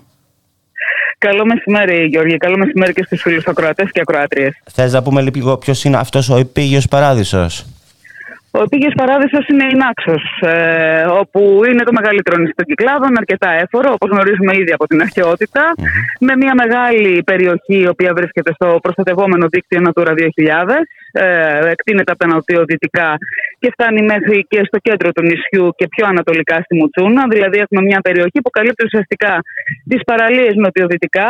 Μέχρι την περιοχή, μπαίνει στο κέντρο του νησιού, την περιοχή του Ζα και καταλήγει προς τη Μουτσούνα όπου εκεί υπάρχει μια σπουδαία βιοπικιλότητα, ένα κέντρο δόση το οποίο βρίσκεται σε κίνδυνο γιατί ήδη υπάρχει προσβολή από ένα συγκεκριμένο έντομο που ξεραίνει τους κέντρους και ακόμα δεν έχει βρεθεί για φέτος λύση πώς ακριβώς θα, θα, θα σωθούν οι κέντροι και θα γίνει η απαραίτητη τέλος πάντων ενέργεια που γίνεται κάθε χρόνο ή θα έπρεπε να γίνεται από πέρυσι που ξεκίνησε. Α, για να ελοτομηθούν τα ξερά κομμάτια και να απομακρυνθούν και να καούν ώστε να μην εξαπλωθεί αυτή η καταστροφή και σαν να μην έφτανε αυτό Είχαμε και εργασίες στην περιοχή Πυργάκη, μέσα δηλαδή στο δίκτυο Natura, το προστατευόμενο. Ναι, ναι. Ε, όπου ένας εξκαφέας αποφάσισε ότι θα κοσκινήσει την άμμο, θα ξεχωρίσει τα βότσαλα που υπήρχαν εκεί και θα περάσει και το μηχάνημα του Δήμου μετά, να το βαρέου τύπου μηχανήματα όλα, έτσι να το στρώσει, να το φρεζάρει και να γίνει ένα ωραίο γήπεδο για να μπορούν να μπουν ε, οι απαιτούμενες ξαπλώστρες ε, που γίνεται κάθε χρόνο. Τέλος πάντων, αυτός ο λεγόμενος καθαρισμός της παραλίας. Εγώ το βάζω σε πολλά εισαγωγικά, γιατί μόνο καθαρισμό δεν το λες. Καταστροφικό είναι τελείως. Τουριστικοποίηση της παραλίας είναι αυτό ουσιαστικά. Ε, Ούτε ή άλλως είναι μια εξαιρετική παραλία. Α, θα μπορούσε να γίνει ο καθαρισμός της με ήπια μέσα. Ήδη στη Σύρο, και αυτό είναι το ευχάριστο και το παρήγορο, ο Δήμος έχει αλλάξει τακτική στο πλαίσιο τους τους συνολικής διαχείρισης, τουριστικής διαχείρισης του νησιού έχουν καταλάβει ότι το να προστατεύεις το φυσικό κάλος και την πολιτιστική σου κληρονομιά είναι αυτό που ουσιαστικά με τα νέα δεδομένα του τουρισμού εμπειρίας είναι αυτό που ουσιαστικά θα σου φέρνει και κόσμο και μάλιστα, όπως λένε οι ειδικοί στον τουρισμό, ποιοτικότερο κόσμο και θα αυξήσει και την, θα επιμηκύνει και την τουριστική σου περίοδο. Εδώ, μάλλον, ακόμα αυτό δεν το έχουμε κατανοήσει. Συνεχίζουμε με τον ίδιο ρυθμό, με βαρέου τύπου μηχανήματα. Απομακρύνουμε την Ποσειδονία, τα φύκια όπως τα λέμε, από τις παραλίες με ό,τι αυτό συνεπάγεται, το οποίο είναι εξίσου καταστροφικό για τον απλούστατο λόγο ότι η Ποσειδονία ουσιαστικά βοηθά στην ε, διατήρηση της παραλίας και στην ίδια άβρωση και στην διατήρηση των αμοθινών. Κάνουμε μια ισοπαίδωση και αυτό το ονομάζουμε καθαρισμό. Και συμβάλλει και στη Χλωρίδα και την Πανίδα του Αιγέλου, έτσι.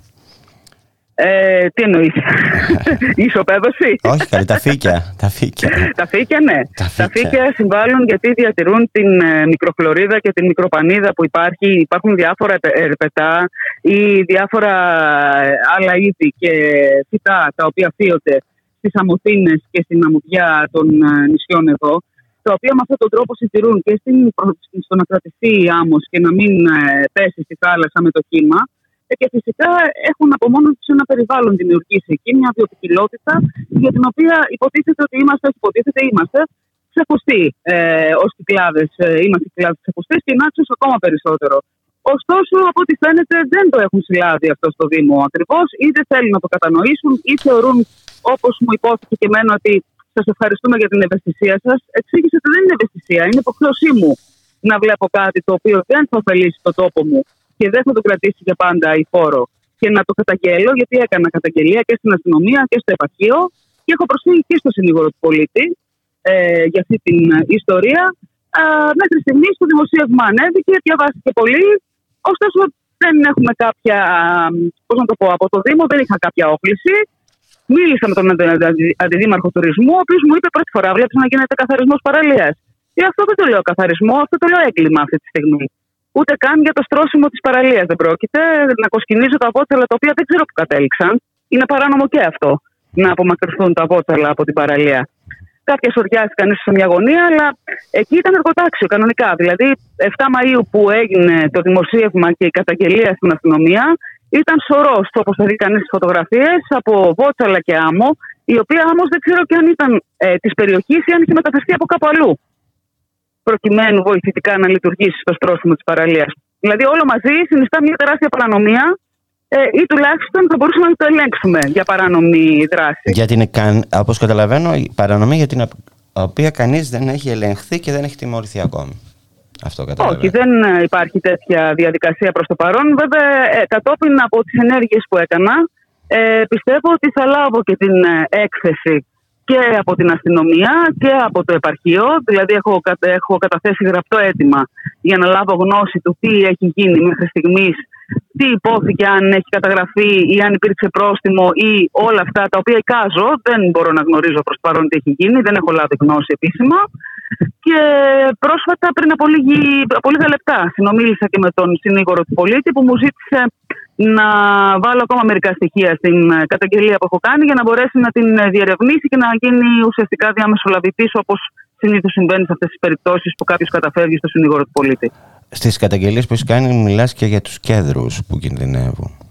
Αυτό ναι, είναι... είναι αυτό που έλεγα πριν για το, αυτό το ζωήφιο τέλος πάντων, αυτό το έντομο που έχει ε, προκύψει το τελευταίο καιρό. Δεν ξέρουν πώς ακριβώς βρέθηκε, αν είστε από κάπου αλλού ή τι ακριβώς έχει συμβεί. Ωστόσο, προκαλεί ξύρανση στους ε, κέντρους και αν δεν απομακρυνθούν τα ξερά κομμάτια, επειδή αυτό μπαίνει μέσα στο ξύλο, στην καρδιά του ξύλου, δεν μπορεί δηλαδή ούτε με ψεκασμό ούτε με κάποιον άλλο τρόπο επιφανειακό να μπορέσεις να το εξηγιάνεις στο δέντρο. Πρέπει να υλοτομηθεί από ειδικό συνεργείο που γνωρίζει από αυτά τα πράγματα. Πρέπει να κοπεί και να μεταφερθεί με τα χέρια, γιατί δεν μπορεί να μπει μηχάνημα ούτε φορτηγό μέσα στο κέντρο δάσο. Είναι κάτι το οποίο είναι εξίσου παράνομο. Κάτι που είχε γίνει πέρυσι πάρα πολύ καλά. Ε, αλλά φέτος για κάποιο λόγο, αν και ο Δήμος εδώ, οφείλουμε να το αναγνωρίσουμε, ενδιαφέρθηκε να βρει τα χρήματα. Για κάποιο περίεργο λόγο άργησαν να κατατεθούν οι μελέτες. Ε, δεν υπήρχαν αρκετά χρήματα στο δασαρχείο Ξύρου. Με αποτέλεσμα και αυτό να έχει καθυστερήσει και να προσπαθούμε τώρα να βρούμε μια λύση στο άνοιγμα του τουρισμού, αν καταφέρουμε να βρούμε βέβαια μια λύση, προκειμένου να υπάρξουν χρήματα για να γίνει αυτή η, η υλοτόμηση. Είναι 8 τα κεντροδάσει που έχουμε εδώ στο νησί και είναι αρκετά σπάνιο στην ε, Ελλάδα. Γι' αυτό, γι αυτό το είπα. Γι' αυτό, γι αυτό το είπα. Γι αυτό το είπα. Ε, προσωπικά δεν το ήξερα και μου έκανε πολύ μεγάλη εντύπωση και θα με κάνει να επισκεφθώ την Άξο. Γι' αυτό το λόγο.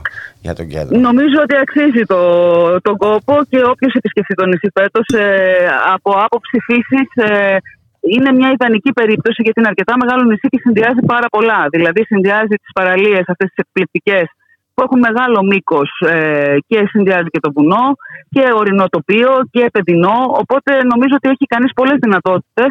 Το θέμα είναι ότι δεν έχουμε καταφέρει νομίζω να το διαχειριστούμε σωστά ώστε και να το αναδείξουμε όπως του πρέπει στο σύνολό του αλλά και να το προστατεύσουμε που είναι το αμέσως επόμενο σημαντικό και δεν καταλαβαίνουμε πόσο άμεση σχέση έχει αυτό και με την τοπική οικονομία. Δηλαδή, το να πριονίσει το πλατή που κάθεσαι δεν πρόκειται να σε ωφελήσει.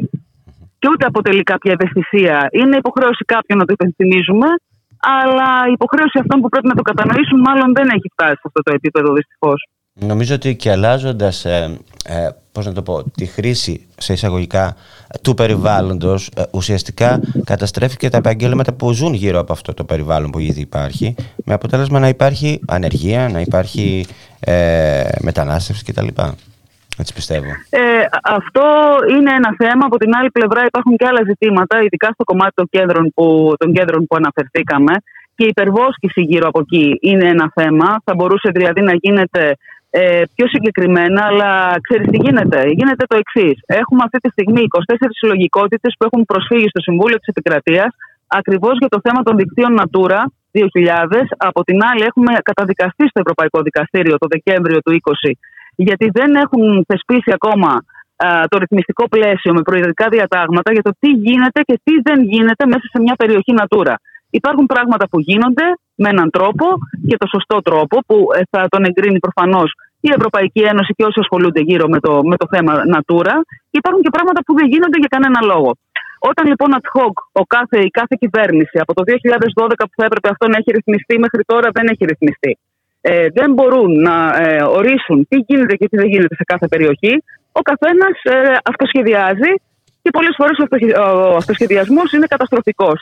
Συνήθως στις περισσότερες περιπτώσεις, γιατί βάζουν ένα βαρέο τύπου μηχάνημα, καθαρίζουν μια παραλία, αρχίζει σιγά σιγά να την καταστρέφει. Πολύ φοβάμαι το χειμώνα η συγκεκριμένη παραλία θα καταλήξει όλη μέσα στη θάλασσα. Με ό,τι αυτός συνεπάγεται.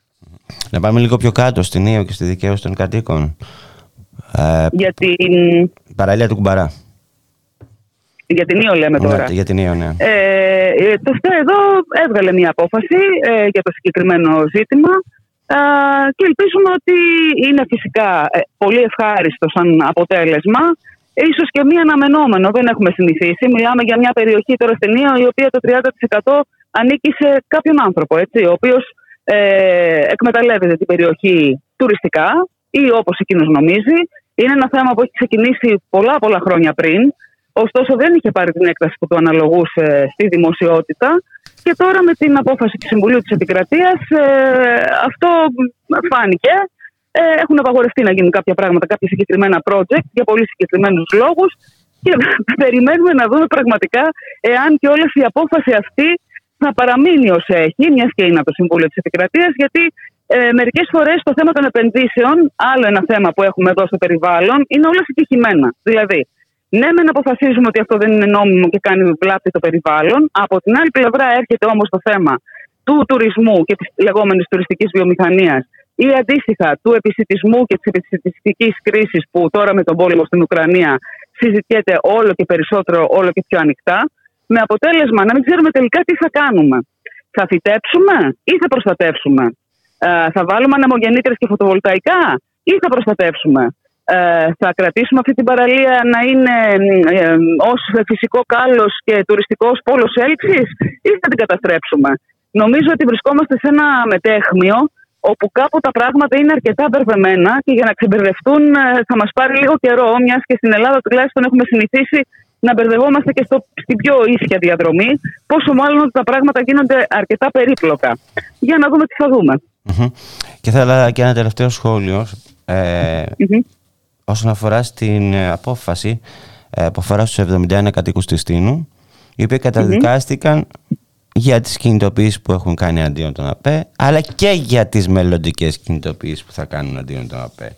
Ε, ε, βέβαια. Είναι στο πλαίσιο του bullying και αυτό θα, έλεγα, θα έλεγε κανείς. Από τη μια έχουμε το, το SLAP ας πούμε, για τους δημοσιογράφους οι οποίοι αποκαλύπτουν τέτοιου είδους ε, ζητήματα και πρακτικές όπως είχαμε πρόσφατα και τη συζήτηση χθες στο πρωτοδικείο της Αθήνας για το alterstest.gr και τη Σταυρούλα Πουλημένη. Και από την άλλη έχουμε τις δικαστικές αποφάσεις όπου ένα πρόστιμο σχεδόν 5.000 ε, και για τους 71 συνολικά και ένας μήνα φυλάκιση.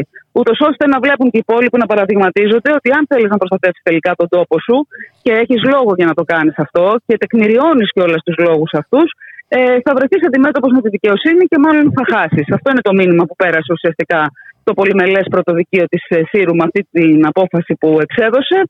Ε, βέβαια, οι κάτοικοι της Τίνου δεν το βάζουν κάτω. Από ό,τι λένε θα συνεχίσουν να κινητοποιούνται για να προστατεύσουν τον τόπο τους. Μένει πάλι να δούμε τι θα γίνει στις επόμενες κινήσεις ε, σχετικά με τις ανεμογεννήτριες στην περιοχή. Να πούμε σε αυτό, ε, να προσθέσουμε και τον Τάσο Σαραντή από την Ελευθερία, ε, συγγνώμη, την Ευσύν, από την Εφημερίδα των Συντακτών, ναι, ναι, και το παρατηρητήριο ποιότητας Σύρου, έτσι. Που και αυτό έχει Έχουμε φάει. και από εκεί, από την Όνεξ, ε, το αντίστοιχο και ναι. με τον Τάσο Σαραντή έχουμε τέτοια. Γενικά, όποιος ασχολείται και ουσιαστικά κάνει αυτό που πραγματικά ε, πρέπει να κάνει ως δημοσιογράφος, να αποκαλύπτει δηλαδή θέματα που αφορούν, που είναι δημοσίου συμφέροντος τα λέγαμε, και αφορούν ουσιαστικά και την ποιότητα ζωής των πολιτών, αλλά και την ποιότητα του περιβάλλοντος ε, που έχουμε και που ζουν σε αυτό πολίτες. Γενικά μάλλον φαίνεται ότι βρίσκει τον πελάτου. Ε, θα έλεγα εγώ ότι χαρακτηριστικό παράδειγμα είναι και αυτό που συνέβη στο Φραγκάκι, στην Άνδρο όπου εκεί με απόφαση της αποκεντρωμένης διοίκησης Αιγαίου σταμάτησαν οι εργασίες οι οποίες ήταν πάρα πολλές, εκ των οποίων ήταν παράνομες και επικίνδυνες για πρόκληση ατυχήματος, με καταπάτηση δρόμων, με άνοιγμα δρόμων εκεί που δεν έπρεπε. Ε, Τέσσερις λοιπόν δημόσιες υπηρεσίες αποφάσισαν ότι δεν μπορεί να γίνεται αυτή η ιστορία στο φραγκάκι για να ξεφορτωθούν τα εξαρτήματα για τις ανεμογεννήτριες. Ωστόσο, ο Υπουργός ε, Περιβάλλοντος και Ενέργειας, ο κ. Κρέκας, αποφάσισε ότι μπορεί να βιάσει και τις τέσσερις υπηρεσίες και να προχωρήσει ουσιαστικά στην ε, συνέχιση των εργασιών, δικαιώνοντας στην πραγματικότητα την προσφυγή που είχε κάνει εκεί η επενδυτική εταιρεία σε σχέση με τις ανεμογεννήτριες. Από τη μία λοιπόν έρχεται η αποκεντρωμένη διοίκηση και το δημόσιο και σου λέει πάβεις να κάνεις αυτό γιατί είναι παράνομο ή γιατί μπορεί να προκαλέσει ατύχημα. Μεταξύ των δημοσίων υπηρεσιών ήταν εκτός από την αποκεντρωμένη και το λιμεναρχείο Άνδρου ε, και άλλες ε, δημόσιες υπηρεσίες που αφορούν εκεί την ε, περιουσία, τη δημόσια περιουσία κλπ. Παρ' όλα αυτά και το, την περιφέρεια φυσικά, το, το τμήμα περιβάλλοντος, τη άδειασε κυριολεκτικά και προχώρησε στην πραγματικότητα χωρίς να έχει ακολουθήσει κιόλας την σωστή τακτική, αυτό που ακολουθούν, τη γραφειοκρατία, για να το πω έτσι, ε, να περάσει το ζήτημα και να αποφασιστεί τελικά τι θα γίνει με το θέμα Φραγκάκη, αποφάσισε ότι θα συνεχιστούν κανονικά οι εργασίες. Αυτό τουλάχιστον έχουμε μάθει μέχρι στιγμής. Λοιπόν, Ειρήνη, να σε ευχαριστήσω πάρα πολύ. Εγώ ευχαριστώ. Να έχεις μια καλή μέρα. Καλή συνέχεια, καλό Σαββατοκύριακο σε όλους. Χαιρετώ. Κυρίες και κύριοι, φτάσαμε στο τέλος της σημερινής εκπομπής στο στίγμα της ε, μέρας. Με το Γιώργη Χρήστο στο μικρόφωνο, τη Γιάννα Θανασίου στην παραγωγή, το Γιώργο Νομικό στη ρύθμιση του ήχου. Να σας πω ότι από τη Δευτέρα 23 Μάη ε, τώρα δύο μέρα μπαίνει σε μια καινούργια περίοδο με καινούργιο πρόγραμμα που θα ξεκινάει από τις 12 το μεσημέρι με τίτλους ειδήσεων. Μία, δω, μία λοιπόν. Ε, εκεί στη μία η ώρα θα μεταφερθεί και η εκπομπή το στίγμα της ημέρας. Από τη Δευτέρα λοιπόν 23 ε, Μάη το στίγμα της ημέρας θα μεταδίδεται μία με 3 το μεσημέρι. Αντί 12 με 2 που είναι τώρα. Μία με 3 λοιπόν. Από Δευτέρα 23 Μάη. Χαιρετώ και εσάς. Να έχετε μια καλή ημέρα.